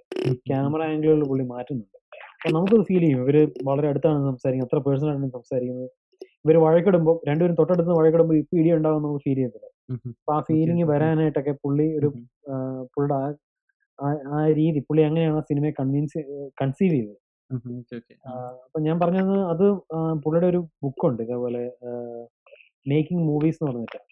അത് ശരിക്കും പറഞ്ഞാൽ സിനിമയിൽ എല്ലാവരും സിനിമ ഇഷ്ടപ്പെടുന്നവരൊക്കെ വായിച്ചിരിക്കേണ്ട ബുക്കാണെന്ന് ഞാൻ പറഞ്ഞത് കാരണം പുള്ളി അതിനകത്തെല്ലാം ഡീറ്റെയിൽ ആയിട്ട് പറയുന്നുണ്ട്. പുള്ളി ഓരോ സിനിമ ഇങ്ങനെ അപ്രോച്ച് ചെയ്തത് പിന്നെ അതേപോലെ ഡോഗ് ആഫ്റ്റർനൂൺ ആയാലും പുള്ളി അതായത് അൽപാച്ചിനോടെ ഒരു എക്സലന്റ് പെർഫോമൻസ് അതിനകത്ത്. ഒരേ സമയം ഞാൻ അതിന്റെ സസ്പെൻസ് പൊളിക്കുന്നില്ല. സസ്പെൻസ് സസ്പെൻസ് ഇല്ല അതിനകത്ത്. പക്ഷെ അത് കഥ നമുക്ക് മുന്നോട്ട് പോകുന്നതോറും നമ്മൾ എക്സൈറ്റഡ് ആവും. ഈ സിനിമ ഇങ്ങനെയാണോ ഈ സിനിമ പോകുന്നത്. ഇങ്ങനെയാണോ ഈ കഥ പോകുന്നത്? അപ്പം അതിനകത്ത് കുറെ നല്ല പീസ് ഓഫ് പെർഫോമൻസുകൾ അതിനകത്തുണ്ട്. കുറെ ആളുകളുടെ നല്ല അഭിനയവും കാര്യങ്ങളുണ്ട് നിങ്ങളോട് സംസാരിച്ച് ഇപ്പൊ അബദ്ധമായല്ലോ. കൊറേ സിനിമ കാണേണ്ടി വരുമല്ലോ ഞാനെല്ലാം ലിസ്റ്റ് എല്ലാം എടുത്ത് അയച്ചു തരാം. കാരണം അല്ല ഞാൻ ഈ പുള്ളിക്കാരനെ ഒരു ഫോളോ ചെയ്യുന്ന ഡയറക്ടറാണ് പുള്ളിക്കാരന്റെ പ്രശ്നം വെച്ച് കഴിഞ്ഞാൽ പുള്ളിക്കാരന് നമ്മൾ നാട്ടിൽ ചില സംവിധാന പ്രയോഗമില്ല ചിലത് ഇപ്പൊ ലാൽ ജോസിന്റെ ചില എനിക്ക് ലാൽ ജോസിനെ ഫീൽ ചെയ്തിട്ടുള്ള ചില രണ്ട് മൂന്ന് സിനിമകൾ ഭയങ്കര ഫ്ലോപ്പ് ആയിരിക്കും. പെട്ടെന്ന് ഒരു സിനിമയായിട്ട് വരും. ഭയങ്കര കിടലായിരിക്കും ലാൽ ജോസ് ശരിയാട്ടോ. ലാൽ ജോസ് ചില സിനിമകൾ ഭയങ്കരമായിട്ട് പരാജയപ്പെടുന്നു. ചില സിനിമകൾ ഭയങ്കരമായിട്ട് വിജയിക്കുന്നു. പെട്ടെന്ന് അങ്ങോട്ടൊരു ഒരു സിനിമ വിജയിക്കുന്ന മാത്രമല്ല നല്ല നല്ല സിനിമയായിരിക്കും. അദ്ദേഹത്തിന്റെ കഥകളിൽ ഒരു വ്യത്യസ്തതയുണ്ട്. അദ്ദേഹം ആ, പല എല്ലാ സിനിമകളും വളരെ വ്യത്യസ്തമാണ്. ഒരു ഒരു മുമ്പിലത്തെ സിനിമയായിട്ടൊരു ഇത് കാണില്ല ഒട്ടും കാണില്ല. പക്ഷെ ഞാൻ പറഞ്ഞത് നമുക്കൊരു ഫീൽ ചെയ്യുന്നത് കഥയുടെ ഒരു സിനിമ പ്രേക്ഷകർക്ക് ഫീൽ ചെയ്യുന്നത് ചില സിനിമകൾ നമുക്ക് കാണുമ്പോൾ കഥ നല്ലതാണേലും ഇത് എന്താണ് ഇങ്ങനെ ചെയ്തിരിക്കുന്നതൊക്കെ തോന്നും. പക്ഷെ ചില സിനിമകൾ വന്നിട്ട് ഭയങ്കര അടിപൊളിയായിട്ട് തോന്നില്ല അതേപോലെയാണ് ഇദ്ദേഹത്തിന്റെ ഇദ്ദേഹത്തിന്റെ ചില സിനിമകളൊക്കെ ഭയങ്കര മോശമാണ്. പക്ഷെ ചില സിനിമകൾ വന്നിട്ട് ഇയാളൊരു സംഭവം തന്നെയാണ് നമ്മളെ കൊണ്ട് പറയിക്കുന്ന ചില സിനിമകളാണ്. അപ്പം ഞാൻ പറഞ്ഞ പിന്നെ അതേപോലെ തന്നെ പുള്ളിയുടെ വേറൊരു സിനിമ എടുത്തു വേർഡിക്റ്റ് എന്ന് പറഞ്ഞിട്ട്. അതും ഇതേപോലെ തന്നെ ഒരു ഫെയിൽഡ് ആയിട്ടുള്ള ഒരു ലോയറിന്റെ കഥയാണ്. അയാൾക്ക് അയാളുടെ ഒരു കാലഘട്ടത്ത് വലിയ സംഭവമായിരുന്നു അയാൾ. പക്ഷെ അതിനുശേഷം പിന്നെ അയാൾ ഒന്നും അല്ലാതെ ഒരു ചെറിയ ഏറ്റവും അവസാനം കയ്യിലാകെ ഒരു കേസ് മാത്രമുണ്ട്. അപ്പൊ അങ്ങനെ ഇരിക്കുന്ന ഒരു അങ്ങനെയുള്ള ഒരു ആളാണ്. പോൾ ന്യൂമൻ ആണ് അത് അഭിനയിച്ചിരിക്കുന്നത്. എന്നിട്ട് എന്നിട്ട് പുള്ളി വന്നിട്ട് ഒരു കേസ് പുള്ളിയുടെ അടുത്ത് വരും. ആ ഒരു കേസ് പുള്ളി ആത്മാർത്ഥമായിട്ട് നടത്തും. പക്ഷെ അതെങ്ങനെ നടത്തുന്നത് എന്നുള്ള കഥ അതിന്റെ അത് അന്വേഷിച്ച് പുള്ളി പോകുന്നതും കാര്യങ്ങളും അത് ഒരു നല്ല സിനിമയാണ്. പുള്ളിയുടെ പ്രത്യേകത എന്ന് വെച്ചാൽ പുള്ളി പ്രത്യേകിച്ച് ഈ നാടക ബാക്ക്ഗ്രൗണ്ടിൽ നിന്ന് വന്ന ആളായതുകൊണ്ട് ഇതാണ് ഞാൻ പറഞ്ഞത്. പുള്ളിക്കാരന് ആ ഒരു ആക്ടേഴ്സിന്റെ ഒരു ഹൺഡ്രഡ് പെർസെന്റേജ് പൊട്ടൻഷ്യൽ പുറത്തെടുക്കാനായിട്ട് പുള്ളിക്ക് പറ്റും. അതാ ഞാൻ പറഞ്ഞത്. ഒരേ സമയത്ത് സിനിമയുടെ ടെക്നോളജിയും അതേ സമയത്ത് ആക്ടേഴ്സിന്റെ കഴിവും ഒരേ സമയത്ത് യൂസ് ചെയ്യുന്ന ഒരു ഒരു ഒരു സംവിധാനമാണ് സിറ്റിംഗ് ലിമിറ്റ് നമുക്കത് സിനിമ കാണുമ്പോൾ പുള്ളിയുടെ അത് ഫീൽ ചെയ്യും. ആ കഥാപാത്രങ്ങൾ നമുക്ക് വളരെ ജെന്യൂൻ ആയിട്ട് ഫീൽ ചെയ്യും. ഇത് കഥ വെറുതെ ഉണ്ടാക്കിയതല്ല. പക്ഷെ ഈ കഥാപാത്രങ്ങൾ ഇതിനുവേണ്ടി നല്ല ആൾക്കാരെ. എന്നുവെച്ചാൽ ജെന്യൂൻ ആയിട്ട് നമുക്കത് ഫീൽ ചെയ്യും കഥാപാത്രം. ആ രീതിയിലാണ് പുള്ളി പുള്ളി പുള്ളി അങ്ങനെ ഒരു നല്ല ഒരു ഡയറക്ടറാണ് കാരണം ഞാൻ ചില സംവിധായകര് ആക്ടേഴ്സിനെ മാത്രം ബേസ് ചെയ്തിട്ടാണ്. നയന്റി പെർസെന്റേജും കാസ്റ്റിംഗ് ആണ് സിനിമയുടെ ബേസിസ് എന്ന് പറഞ്ഞ് വിശ്വസിച്ചിട്ട് അങ്ങനെ ചെയ്യുന്ന സംവിധായകരുണ്ട്. പക്ഷെ പുള്ളി അങ്ങനല്ല. പുള്ളി ഒരേ സമയത്ത് ഫിലിം മേക്കിംഗ് യൂസ് ചെയ്യും ഒരേ സമയത്ത് ഇതേപോലെ ടെക്നോളജി യൂസ് ചെയ്യും. ഇനി പറഞ്ഞ എന്താ പറയാ ക്ലിന്റ് യൂസ്റ്റൂഡ് ആണെങ്കിലും ഈസ്റ്റ്വുഡ് ആണെങ്കിലും ഈ സിഡ്നി ലിമിറ്റ് ആണെങ്കിലും പ്രിയദർശൻ ആണെങ്കിലും ഞാൻ ഈ മൂന്ന് പേരുടെ പേര് പറയാൻ കാരണം ഇവർ ഇതിൽ സിഡ്നി ലിമിറ്റ് അല്ലെങ്കിൽ പ്രിയദർശൻ ഇവർ ഓട്ടറാണ് ഇവരുടെ സിനിമകൾ കാണുമ്പോൾ ഇത് ഇവരുടെ തന്നെ സിനിമയാണ് നമുക്ക് ഫീൽ ചെയ്യും. ക്ലിന്റി ഇൻസ്റ്റിറ്റ്യൂട്ടിന്റെ സിനിമ കാണുമ്പോഴും അതേപോലെ തന്നെ വേറെ ആ സ്റ്റൈലിൽ തന്നെ സംവിധാനം ചെയ്യ- സംവിധാനം ചെയ്യുന്ന ഒരുപാട് പേരുണ്ട്. പക്ഷെ ഞാൻ പറഞ്ഞത് ഒരു ഒരാൾ ഒരു സിനിമ നമുക്ക് എൻജോയ് ചെയ്യണമെന്നുണ്ടെങ്കിൽ അയാൾ ഒരു ഓട്ടർ ആവണമെന്നില്ല. അതിനാണ് ഞാൻ ക്ലിന്റി ഇൻസ്റ്റിറ്റ്യൂട്ടിന്റെ പേര് പറഞ്ഞത്.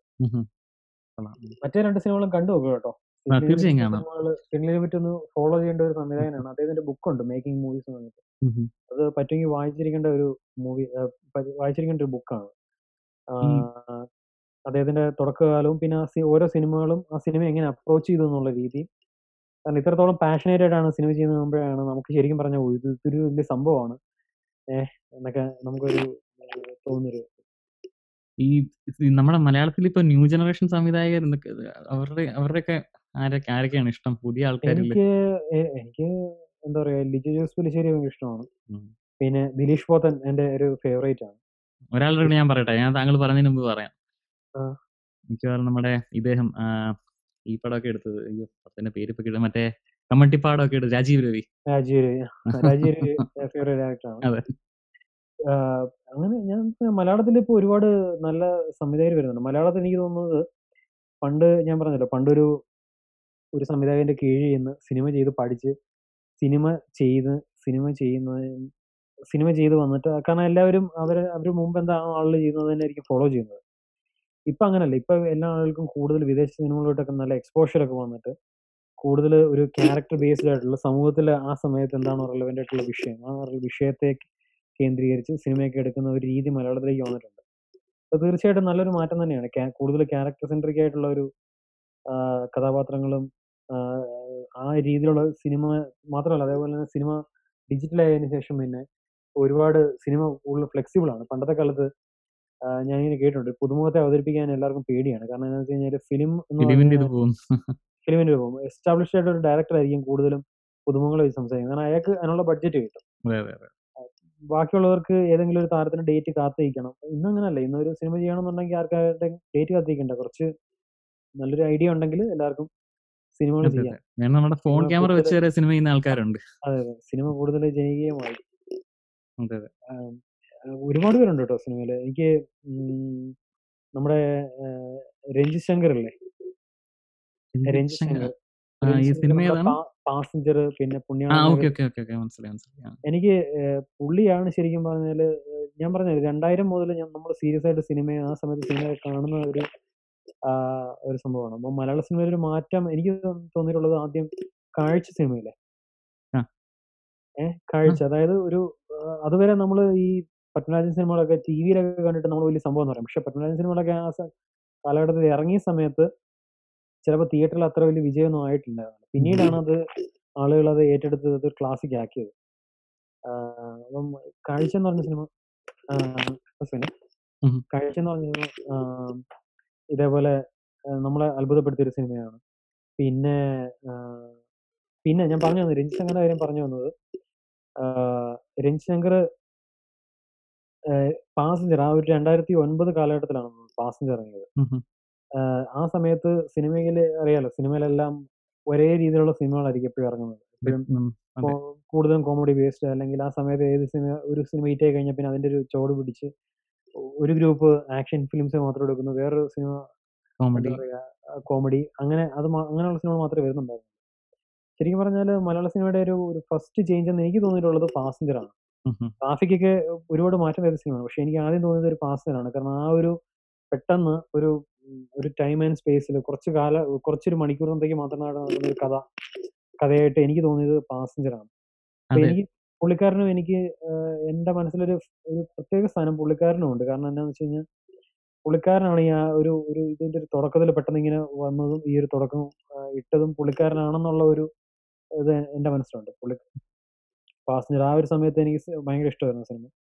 ഞാൻ ഈ കഥ ഏതൊരു ഫിലിം മാഗസിൻ വായിച്ചിട്ട് പിന്നെ ഈ കഥ കാണാനായിട്ട് ഈ സിനിമ കാണാനായിട്ട് ഞാൻ പിന്നെ പോയി റിസർവ് റിസർവ് ചെയ്ത് റിസർവ് ഇല്ല ഞാൻ തിരുവനന്തപുരത്ത് പോയായിരുന്നു തിരുവനന്തപുരത്ത് പോയി ഞാൻ കണ്ട ഈ സിനിമ. കാരണം ഞങ്ങളുടെ അങ്ങ് റിലീസ് ഇല്ലായിരുന്നു. ഇത് അത്രയ്ക്ക് വലിയ പോപ്പുലർ ഒരു പുതുമുഖത്തിന്റെ ആയതുകൊണ്ട് ഞങ്ങളുടെ ആ ഗ്രാമപ്രദേശത്ത് നിന്ന് റിലീസ് ഇല്ലായിരുന്നു. പിന്നീട് എന്തോ ആവശ്യത്തിന് തിരുവനന്തപുരത്ത് പോയപ്പോൾ ഞാൻ ഇതിനായിട്ട് ഈ പോയി സിനിമ പോയി കാണുന്നത് പിന്നെ അതെ അതിന്റെ ചുവട് പിടിച്ചാണെന്ന് തോന്നുന്നു. കുറച്ച് അങ്ങനത്തെ വ്യ- വ്യത്യസ്തമായ. പ്രമേയങ്ങൾ പിന്നെ പാസ്സാണ് പിന്നെ അറിയാലോ രണ്ടായിരത്തി പത്തിന് ശേഷം മലയാളത്തിൽ ഒരു വലിയ മാറ്റം തന്നെ ഉണ്ടായി. രണ്ടായിരത്തി പന്ത്രണ്ട്. പിന്നെ അതുപോലെ എനിക്ക് ഇഷ്ടപ്പെട്ട ഒരു സംഗതിയാണ് ജിത്തു ജോസഫ്. പുള്ളിക്കാരന് ഇതേപോലെ തന്നെ ഒരു എന്താ പറയാ സ്വന്തമായിട്ടൊരു ക്രാഫ്റ്റ് ഉള്ള സംവിധായകനാണ്. എല്ലാ സിനിമയും ഞാൻ പറയുന്നില്ല. ചില സിനിമകൾ പുള്ളിയുടെ അങ്ങനെ നമുക്കെല്ലാം തോന്നിയിട്ടുണ്ട്. പക്ഷെ എന്തായാലും പുള്ളി ഒരു നല്ല ഒരു സംവിധായകനാണ്. ആ ദൃശ്യമൊക്കെ നല്ല സിനിമയായിരുന്നു. പിന്നെ ദൃശ്യം ആണല്ലോ എല്ലാരും വെയിറ്റ് ചെയ്തിരിക്കുകയാണ്. നമുക്ക് ഒരുപാട് പേരുണ്ട്. നമുക്ക് എന്താ പറയാ ഇപ്പൊ എനിക്ക് തോന്നുന്നു ഇനിയുള്ള ഭാവിയിലുള്ള ഒരു ഡയറക്ടേഴ്സ് എന്നൊക്കെ പറയുമ്പോൾ എല്ലാം സ്വന്തമായിട്ട് എഴുതി ഇപ്പൊ അതുപോലെ തന്നെ സ്വന്തമായിട്ട് എഴുതി ഡയറക്ട് ചെയ്യുന്നവരായിരിക്കും കൂടുതലും വരുന്നത്. സ്വന്തം കഥ. ഇപ്പോഴത്തെ റൈറ്റേഴ്സ് ആയിരിക്കും ഇനി ഭാവിയിലെ ഡയറക്ടേഴ്സ് ആയിട്ട് വരാൻ പോകുന്നത്. കാരണം ഡയറക്ഷൻ ഈസ് കുറച്ച് ഈസി ആയി വരികയാണല്ലോ. ഒരു നല്ലൊരു അസോസിയേറ്റ് ഒരു ക്യാമറ ഇതിലൊക്കെ ഉണ്ടെങ്കിൽ ക്യാമ ക്യാമറമാൻ ആണ് ഇനി പ്രധാനം തോന്നുന്നു. കാരണം ക്യാമറയും എഡിറ്ററും ഒരു നമുക്ക് നല്ലൊരു ടീം ഉണ്ടെങ്കിൽ നമുക്ക് ചെയ്യാം. പക്ഷെ ഇനിയും എനിക്ക് തോന്നുന്നു സിനിമയിലെ ഏറ്റവും ശക്തമാകുന്നതും അല്ലെങ്കിൽ ഇനിയും കൂടുതൽ ചാൻസ് ഉള്ളത് റൈറ്റിംഗ് ബാക്ക്ഗ്രൗണ്ട് ഉള്ളവർക്ക് സിനിമയുടെ ഒരു ഇതിൽ നല്ലൊരു ഡയറക്ടോറിയൽ സൈഡിൽ നല്ലൊരു ചാൻസ്. പത്മരാജൻ ഭരതൻ ആ സിനിമ അങ്ങനത്തെ സിനിമകളൊക്കെ ഇഷ്ടമുണ്ടോ? പിന്നെ ചോദിക്കേണ്ട കാര്യമില്ല. പത്മരാജൻ അതൊക്കെ നമ്മുടെ ഒരു ഫേവറേറ്റ് ആണ്. എന്റെ ഏറ്റവും ഫേവറേറ്റ് നമ്മുടെ തൂവാൻ തുമ്പികളാണ് എന്ന് വെച്ചാൽ തൂവാന തുമ്പികൾ നമ്മൾ ഓരോ കാലഘട്ടത്തിൽ കാണുമ്പോൾ നമുക്ക് ഓരോ ഓരോ രീതിയിലാണ് മീനിങ് ആണ് നമുക്ക് തോന്നുന്നത്. ചെറുപ്പത്തിൽ നമുക്ക് ആദ്യം കണ്ടപ്പോൾ അതിനകത്തിലെ തൃശ്ശൂർ ഭാഷ ഏഹ് മോഹൻലാലിന്റെ കഥാപാത്രം ഇതായിരുന്നു. ഈ എന്താ ഒരിടത്ത് ഡൗൺ പ്ലേ ചെയ്യുന്നതും വേറൊരിടത്ത് ഹൈ ആവുന്നതും ഒരു കഥാപാത്രമായിരുന്നു നമുക്ക് ആദ്യം ഇഷ്ടപ്പെട്ടു ആദ്യം ശ്രദ്ധിക്കുന്നതായിരുന്നു പണ്ട്. ശ്രദ്ധിക്കുന്നത്. പിന്നീട് നോക്കുമ്പോൾ ജയകൃഷ്ണല്ല ഇതിനകത്ത് ക്ലാരയാണ് സംഭവം. ക്ലാരയാണ് ഏറ്റവും നല്ല കഥാപാത്രം തോന്നുന്നു. പിന്നീട് ഒരു കാലഘട്ടം വരുമ്പോൾ ക്ലാരയല്ല മറ്റേ നമ്മുടെ പാർവതി ചെയ്ത കഥാപാത്രമാണെന്ന് തോന്നുന്നു. അങ്ങനെ പിന്നീട് ഓരോ കാല ഈ കാലഘട്ടം മാറുന്തോറും നമുക്ക് ഈ സിനിമയ്ക്കകത്ത് ഒരു പ്രത്യേക ഒരു ഒരു അർത്ഥം നമുക്ക് ഓരോ കാലഘട്ടത്തിലും തോന്നും. ഓരോ പ്രായത്തിലും തോന്നും അതാ അതെ ശരിക്കും എനിക്ക് തോന്നുന്ന ഒരു ഭയങ്കര ഒരു എന്താ ഒരു ആ സമയത്ത് ഈ സിനിമ ചെയ്ത് സമ്മതിക്കണം ശരിക്കും. അതെ അതെ. പുള്ളിയുടെ പിന്നെ അതുപോലെ സിനിമയാണ്. അരപ്പെട്ട കിട്ടിയ ഗ്രാമത്തിൽ. അതൊരു മമ്മൂട്ടിയുടെ മമ്മൂട്ടിയുടെ മമ്മൂടിയുടെ അതൊരു ഒരു ഉള്ള രീതിയിലുള്ള കഥയുറച്ചിലേ അല്ല ആ സിനിമയ്ക്ക് അതെ അതും ഭയങ്കര വ്യത്യസ്തത അരപ്പെട്ട അതെ അതെ. അതൊരു അതെ അതെ ഒരു ഗ്രാമത്തിലെത്തുന്നു. ഒരു ഒരു നിഗൂഢമായ ഒരു ഉദ്ദേശത്തോടെ ഒരു ഗ്രാമത്തിലെത്തുന്നു. പിന്നെ ആ ഗ്രാമത്തിൽ രണ്ട് മതത്തിനെ ജാതിയുടെ പേരിൽ രണ്ട് ആൾക്കാർ പിന്നെ അതേപോലെ പുള്ളിയുടെ കള്ളൻ പവിത്രൻ. അതും ഒരു കള്ളനെ നായകനാക്കിയിട്ട് ഒരു കള്ളന്റെ കഥ പറയുന്നത്. അയാളെ ബേസിക്കലി കള്ളനാണ്. സാധാരണ ഒരു റോബിൻ ഹുഡ് പോലല്ല. മോഷ്ടിച്ചിട്ട് കള്ളൻ. കൊടുക്കുന്നതല്ല. കള്ളൻ ബേസിക്കലി വില്ലൻ എന്ന് വേണമെങ്കിൽ പറയാവുന്ന ഒരു മെയിൻ ക്യാരക്ടർ നെഗറ്റീവ് ഷെയ്ഡിലുള്ള ഒരു മെയിൻ ക്യാരക്ടർ അതെ. അതെ. അതെ അത് അതും അതൊരു അത് നല്ല സിനിമ എനിക്ക് ഭയങ്കര ഇഷ്ടമുള്ള സിനിമ അതെ തന്നെ കള്ളം നല്ല പവിത്രൻ അത് ശരിക്കും പറഞ്ഞാൽ അതൊക്കെ റീമേക്ക് ചെയ്യാവുന്നതാണ്. ഈ- ഈ ഒരു കാലഘട്ടത്തിൽ എനിക്ക് പക്ഷെ എനിക്കറിയില്ല ഇപ്പൊ ചെയ്ത എത്രത്തോളം സക്സസ് ആവുന്ന അറിയില്ല. എങ്കിലും അതെല്ലാരും കണ്ടിരിക്കേണ്ട ഒരു സിനിമയാണെന്ന് തോന്നുന്നുണ്ട് അങ്ങനെ അങ്ങനെയുള്ള. പിന്നെ അതേപോലെ തന്നെ പുള്ളിയുടെ ആ, പുള്ളിയുടെ കുറെ സിനിമ ഉണ്ട് പുള്ളിയുടെ ഒരു ഒരു സസ്പെൻസ് സിനിമ ഉണ്ടായിരുന്നു അതായത് പെട്ടെന്ന് പേര് കരിയിലെ കാറ്റ് പോലെ എന്ന് സിനിമ. അതറിയാം. കരിയിലെ കാറ്റ് പോലെ. ഏറ്റവും അവസാനം ആണ് നമ്മൾ അതിനുള്ള സസ്പെൻസ് മനസ്സിലാക്കുന്നത്. പിന്നെ അതേപോലെ തന്നെ പുള്ളി വേറൊരു സിനിമ ചെയ്തിട്ടുണ്ട്. അതായത് മമ്മൂട്ടിയും സുരേഷ് ഗോപിയുള്ള എന്റെ പേര് ഞാൻ മറന്നു പേര് പെട്ടെന്ന് കിട്ടുന്നില്ല. അത് ഇതേപോലെ ഏറ്റവും അവസാനം ഏറ്റവും അവസാനം നമ്മൾ അറിയുന്നത് സസ്പെൻസ് എന്താണെന്ന് ആരാണ് ഇൻവെസ്റ്റിഗേഷൻ സിനിമയാണ്. ഇൻവെസ്റ്റിഗേഷൻ സിനിമയാണ്. ഏതാണ് ഞാനും പേര് പേര് ഞാൻ അയച്ചുതരാം. ഞാൻ മറന്നുപോയി. പെട്ടെന്ന് കിട്ടിയില്ല. കാരണം അത് പൊതു സമൂഹത്തിൽ അധികം സംസാരിക്കല്ല. അങ്ങനെ ആയതുകൊണ്ട് നമുക്ക് പെട്ടെന്ന് കിട്ടുന്നില്ല. പക്ഷെ പുള്ളി ഞാൻ ഇതുപോലെ പറഞ്ഞു. പുള്ളി ഇതുപോലെ പല ജോണറിൽ ഉള്ള സിനിമകളും പുള്ളി ചെയ്തിട്ടുള്ള ഒരാളാണ്. പക്ഷെ പുള്ളി ഐക്കണിക്കായിട്ടുള്ള ഒരു ഒന്ന് രണ്ട് സിനിമകൾ ചെയ്തിട്ടുള്ള പുള്ളി ആ രീതിയിലാണ് അറിയപ്പെടുന്നത്. കരിയില. മറ്റേ തൂവാനത്തുമ്പികൾ അങ്ങനെയുള്ള സിനിമകളുടെ പേരാണ് പുള്ളി അറിയപ്പെടുന്നത്. അതുപോലെ ഭരതൻ പറയുകയാണെങ്കിൽ പുള്ളിയുടെ സിനിമകളും ഭയങ്കര ഇഷ്ടമാണ്. പുള്ളി ഇതേപോലെ തന്നെ ഒരു കലാസംവിധായകൻ ആ ഒരു ബാക്ക്ഗ്രൗണ്ടിൽ ആയതുകൊണ്ട് പുള്ളിയുടെ ആ- ഒരു സിനിമയുടെ സീനും കാര്യങ്ങളൊക്കെ നമുക്ക് കാണുമ്പോൾ പ്രത്യേകിച്ച് നമുക്ക് അറിയാൻ പറ്റും. കാരണം പുള്ളി വെറുതെ ഒരാൾ നടന്നു വരുന്ന സീനാണെങ്കിലും അതിന്റെ ബാക്ക്ഗ്രൗണ്ടിൽ ഒരു ഒരു പ്രകൃതിയുടെ എലമെന്റ് എപ്പോഴും കാണും. ഒരാൾ അമരൻ സിനിമയ്ക്ക് നോക്കിയാണ്. അമരത്തിനകത്ത് ആ കടൽ ആ ആ ഒരു ജോഗ്രഫി എപ്പോഴും പുള്ളി അത് കവർ ചെയ്യും. അപ്പം കടൽ കടൽ പോലെ കടലിന്റെ സൈഡിലുള്ള ഏറ്റവും വലിയ പ്രത്യേകതയാണ് വിശാലമായ ആകാശം. നമ്മുടെ നാട്ടിൽ ഈ ഒരുപാട് മരങ്ങളൊക്കെ ഉള്ളതുകൊണ്ട് വിശാലമായ ആകാശം കാണുന്നത് കുന്നിന്റെ പുറത്ത് അങ്ങനെയൊക്കെ പോയിട്ടാണ്. അപ്പം ഒരു കഥ പുള്ളി സിനിമയുടെ ഫ്രെയിമിങ് കാര്യങ്ങളൊക്കെ വെക്കുന്ന സമയത്ത് പുള്ളി എപ്പോഴും ഈ കറക്റ്റ് ആ സ്ഥലത്തിന്റെ ജോഗ്രഫി കൃത്യമായിട്ട് മനസ്സിലാക്കുന്ന രീതിയിൽ പിന്നെ ഓഫ് കോഴ്സ് കഥയും ഉണ്ട്. പുള്ളിയുടെ എന്താ പറയാ പുള്ളി കുറെ സിനിമകൾ ജോൺ ബോൾ സാർ എഴുതി ജോൺ ബോൾ ആണ് എഴുതിയത്. പിന്നെ അതുപോലെ ലോഹിദാസ് എഴുതിയതാണ് അവർ. അതേപോലെ എനിക്ക് പുള്ളിയുടെ ഭയങ്കര ഇഷ്ടമുള്ള ഒരു സിനിമ ചമയം എന്ന് പറഞ്ഞ സിനിമ.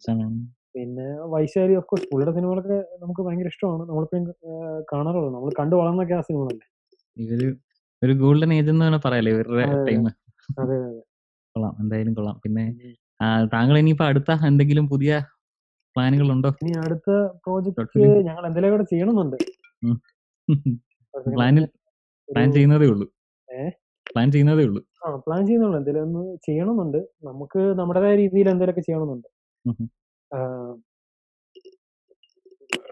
വെറുതെ ഒരാഴ്ച അറിയില്ല ഇവിടുത്തെ ജീവിതം. തിരക്കാണ്. എന്നാലും ജോലിക്ക് പോകുന്നു വീട്ടിൽ വരുന്നു. അത് കഴിഞ്ഞിട്ടല്ലാതെ നമുക്ക് വേറെ പിന്നെ വല്ലപ്പോഴും ഒരു പരിപാടി ഉണ്ടെങ്കിൽ എല്ലാവരും കാണുന്നുള്ളതല്ലാതെ ചെയ്യണമെന്നുണ്ട്. അതെ ഇപ്പം ഈ വെബ് സീരീസുകളാണല്ലോ ഇപ്പം ഏറ്റവും കൂടുതൽ ആൾക്കാർ സിനിമ എനിക്ക് സിനിമയെക്കാട്ടിലും കൂടുതൽ ഇനിയുള്ള കാലഘട്ടത്തിൽ കുറച്ചും കൂടെ ഒരു ഓൺലൈൻ പ്ലാറ്റ്ഫോംസിൽ വരുന്ന സംഗതികൾ അതായത് രാശി അതായത് നമ്മുടെ പണ്ട് നമ്മുടെ നാട്ടിലൊക്കെ സീരിയലൊക്കെ വരുന്നതിന് മുമ്പ് ഇവിടെയൊക്കെ സീരീസ് ഒക്കെ വലിയൊരു സംഭവമായിരുന്നു അതെ അതെ അതായത് സിനിമയുടെ ഇപ്പൊ പറയാലോ ഇപ്പൊ സിനിമയുടെ ഒരു രീതി മാറിക്കൊണ്ടിരിക്കുക ഒരു ബിസിനസ് മോഡൽ മാറിക്കൊണ്ടിരിക്കുക. ഇപ്പൊ കൂടുതൽ സിനിമകൾ ഈ അടുത്തിടെ റിലീസ് ചെയ്തത് ഓൺലൈൻ പ്ലാറ്റ്ഫോമുകളിലാണ്. പിന്നെ അതേപോലെ വെബ് സീരീസ് ഒരുപാട് വരുന്നു. അപ്പം വെബ് സീരീസ് ഇനി അതൊരു ഇനി ആളുകൾക്ക് സിനിമ എനിക്ക് തോന്നുന്നു അൾട്ടിമേറ്റ്ലി എല്ലാവരുടെയും ആഗ്രഹം എന്ന് പറഞ്ഞ സിനിമ തന്നെയായിരിക്കും. അതെ അതെ. അൾട്ടിമേറ്റ്ലി ആഗ്രഹ സിനിമ തന്നെയായിരിക്കും. ആയിരിക്കും സിനിമയുടെ രീതികൾ രീതികൾ മാറുകയാണ്. മാത്രമല്ല പണ്ട് നമ്മുടെയൊക്കെ ചുറ്റുവട്ടത്ത് സിനിമയിലോ അല്ലെങ്കിൽ സീരിയലിലോ വർക്ക് ചെയ്യുന്ന ഒരാളെ നമുക്ക് കാണാൻ ഒക്കത്തില്ല. എന്ന് വെച്ച് കഴിഞ്ഞാൽ നമുക്ക് ഒരു സീരിയലിലോ അല്ലെങ്കിൽ ഒരു വെബ് വെബ് സീരീസിലോ എന്തെങ്കിലും വർക്ക് ചെയ്യുന്ന ഒരാളെ നമുക്ക് എപ്പോഴും ആക്സസിബിൾ ആയിരിക്കും. അത് ശരിക്കും പറഞ്ഞാൽ നമ്മ സിനിമയെ താല്പര്യമുള്ളവർക്ക് അതൊരു വലിയൊരു സംഭവമാണ്. കാരണം സിനിമ എന്താണെന്നോ അതിന്റെ പിന്നിൽ എന്താണെന്നോ നടക്കാൻ നടക്കുന്നത് എന്താണെന്നോ മനസ്സിലാക്കാനായിട്ട് അതിന്റെ സിനിമയുടെ ഒരു ബുദ്ധിമുട്ടാണ്. ഷൂട്ട് സിനിമയായാലും ശരി എന്തെങ്കിലും ഒരു സ്റ്റോറി വിഷ്വലൈസ് ചെയ്യുന്നതിന്റെ ബുദ്ധിമുട്ടോ അല്ലെങ്കിൽ അതിന്റെ കാര്യങ്ങൾ അതിന്റെ ഒരു ഓരോ ലെവലുകൾ എങ്ങനെ എന്താണെന്ന് പഠിക്കാനായിട്ട് ഇതൊക്കെ വലിയൊരു സംഭവം തന്നെയാണ്. അത് ഭാവിയിൽ അത് ഒരുപാട് പേർക്ക് ഗുണം ചെയ്യും.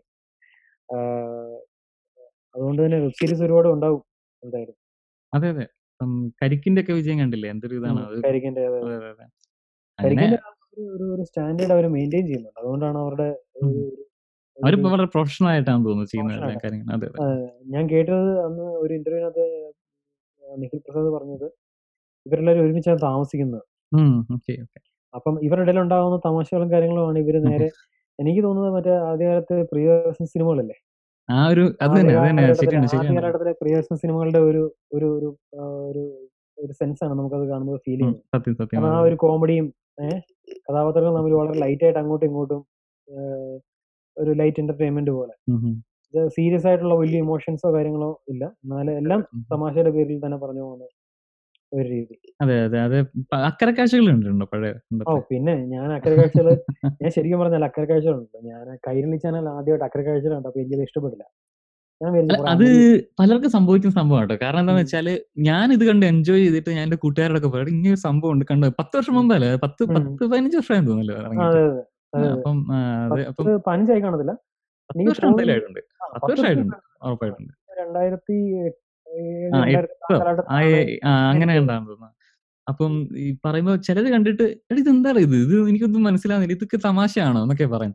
അപ്പൊ ഈ- ഉം, എനിക്ക് മനസ്സിലായി ഇവർക്ക് എന്താ ഞാൻ എൻജോയ് ചെയ്യുന്ന തമാശ എന്താ? ഇവർക്ക് എൻജോയ് ചെയ്യാൻ പറ്റാത്തത് എന്നുള്ള ഒരു കൺഫ്യൂഷൻ എനിക്കുണ്ടായിരുന്നു.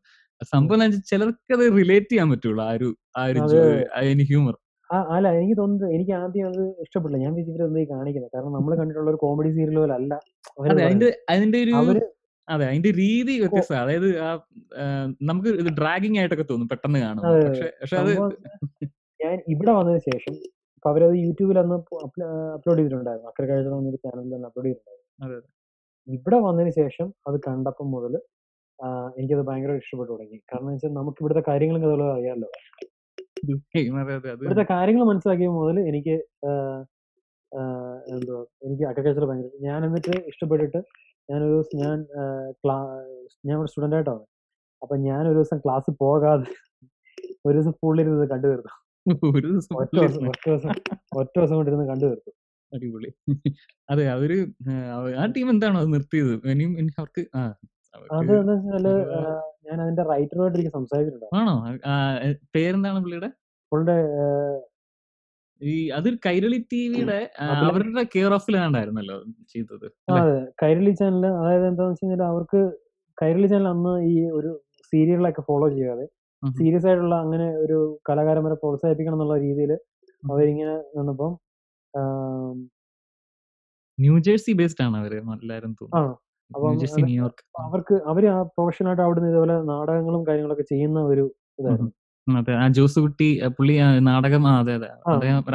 അവരൊക്കെ അവരൊക്കെ അന്ന് നാട്ടിൽ നിന്ന് നാടകങ്ങളൊക്കെ വാങ്ങിച്ച് അവർ കൃത്യമായിട്ട് നാടകങ്ങളൊക്കെ ചെയ്യുന്ന ഒരു ഗ്രൂപ്പായിരുന്നു. അപ്പം പെട്ടെന്ന് അവർക്ക് ഇവർക്ക് കൈരളി ചാനൽ ഒരു അരമണിക്കൂർ സ്ലോട്ട് ഇവർക്ക് കിട്ടും. ഇവരെന്തെങ്കിലും പ്രോഗ്രാം ചെയ്താലും ഇവർക്ക് കൈരളി ചാനൽ അരമണിക്കൂർ അത് ടെലികാസ്റ്റ് ചെയ്യും. അപ്പം അജയൻ വേണുഗോപാൽ അതാണ് അതിന്റെ റൈറ്റർ എഴുതി വരുന്നതിൽ ഓർമ്മയുണ്ട് പേര്. അജയൻ അജയൻ വേണുഗോപാൽ അബി വർഗീസ്. അപ്പം ഇതാണ് ഞാൻ അദ്ദേഹത്തോട് സംസാരിക്കുന്നത് അപ്പൊ ഇവർക്ക് ആ ഒരു അരമണിക്കൂർ സ്ലോട്ട് കിട്ടിയപ്പം ഇവർ ചെയ്തതാണ്. ഒരു ക്യാമറയും ജസ്റ്റ് ഒരു മൈക്കും പിന്നെ ഈ ആക്ടേഴ്സും വെച്ച് മാത്രം ചെയ്ത് തുടങ്ങിയ ഒരു സംഭവമാണ്. പക്ഷെ നാട്ടിലത് ഹിറ്റായി. അമേരിക്കയിൽ അത് ഭയങ്കര ഹിറ്റായി. അത് ഇപ്പോഴും ഹിറ്റാണ്. ഇപ്പോഴും ആൾക്കാർ അതിന്റെ വ്യൂസ് കൂടിക്കൊണ്ടിരിക്കുകയാണ് യൂട്യൂബിൽ അതെ അതെ അതെ. അത് പക്ഷെ എനിക്ക് ശരിക്കും പറഞ്ഞാൽ ഈ ആദ്യം ഇവിടെ വന്നതിന് ശേഷം ഇഷ്ടപ്പെട്ടത്. അതിനകത്തിലെ ഓരോ കോമഡിയും അതിനകത്തിലെ കാര്യങ്ങളും ഇവിടുത്തെ ജീവിത രീതി മനസ്സിലാക്കാൻ എനിക്ക് ശരിക്കും പറഞ്ഞാൽ അത് ഭയങ്കര ഇഷ്ടപ്പെട്ടത്. രാഷേ നമുക്കൊന്ന് ഒരു എട്ട് ഇരുപത്തഞ്ചാമത് നിർത്തിയാലോ ആയിക്കോട്ടെ ആയിക്കോട്ടെ. നമുക്ക് ഇപ്പൊ തന്നെ നിർത്താം. അപ്പം ഈ അജയൻ വേണുഗോപാൽ എന്ന് പറഞ്ഞ ആളുമായിട്ട് ഞാൻ സംസാരിച്ചിരുന്നു. അപ്പം ഞാൻ ഇതേവിടെ സംസാരിച്ചിരുന്നു. ഇപ്പൊ ഇവരുടെ കാര്യങ്ങളൊക്കെ ഇദ്ദേഹം പറഞ്ഞു. അത് നിർത്തി പോയെന്ന് ആ സമയത്ത് ആ കുട്ടികളുടെ നാട്ടിലേക്ക് അവർ പേരൻസ് നാട്ടിലേക്ക് പോയി. ഈ കുട്ടികളെ രണ്ടുപേരും കൊണ്ടുപോയി. പിന്നെ ഇവർക്കൊരു സിനിമ ചെയ്യാൻ പ്ലാൻ ഉണ്ടായിരുന്നു. അങ്ങനെ അക്കരെ കാഴ്ചകൾ വന്നൊരു മൂവി ഇവർ ചെയ്തു. അത് കണ്ടിരുന്നു. പക്ഷെ അത് ആ സീരീസിന്റെ അത്രയ്ക്ക് അങ്ങോട്ട് വന്നില്ല. ആ അത്രയ്ക്ക് വന്നില്ല. ആ കുട്ടിയെ മിസ് മിസ്സാവുന്നതും. അതായിരുന്നു അല്ല അവർ യാത്ര പോകുന്നായിരുന്നു കഥ. അതെ അതെ അതെ അപ്പം അന്നേരം ആ, സിനിമ ചെയ്യാൻ ആയിട്ടാണ് അവർ നിർത്തിയത്.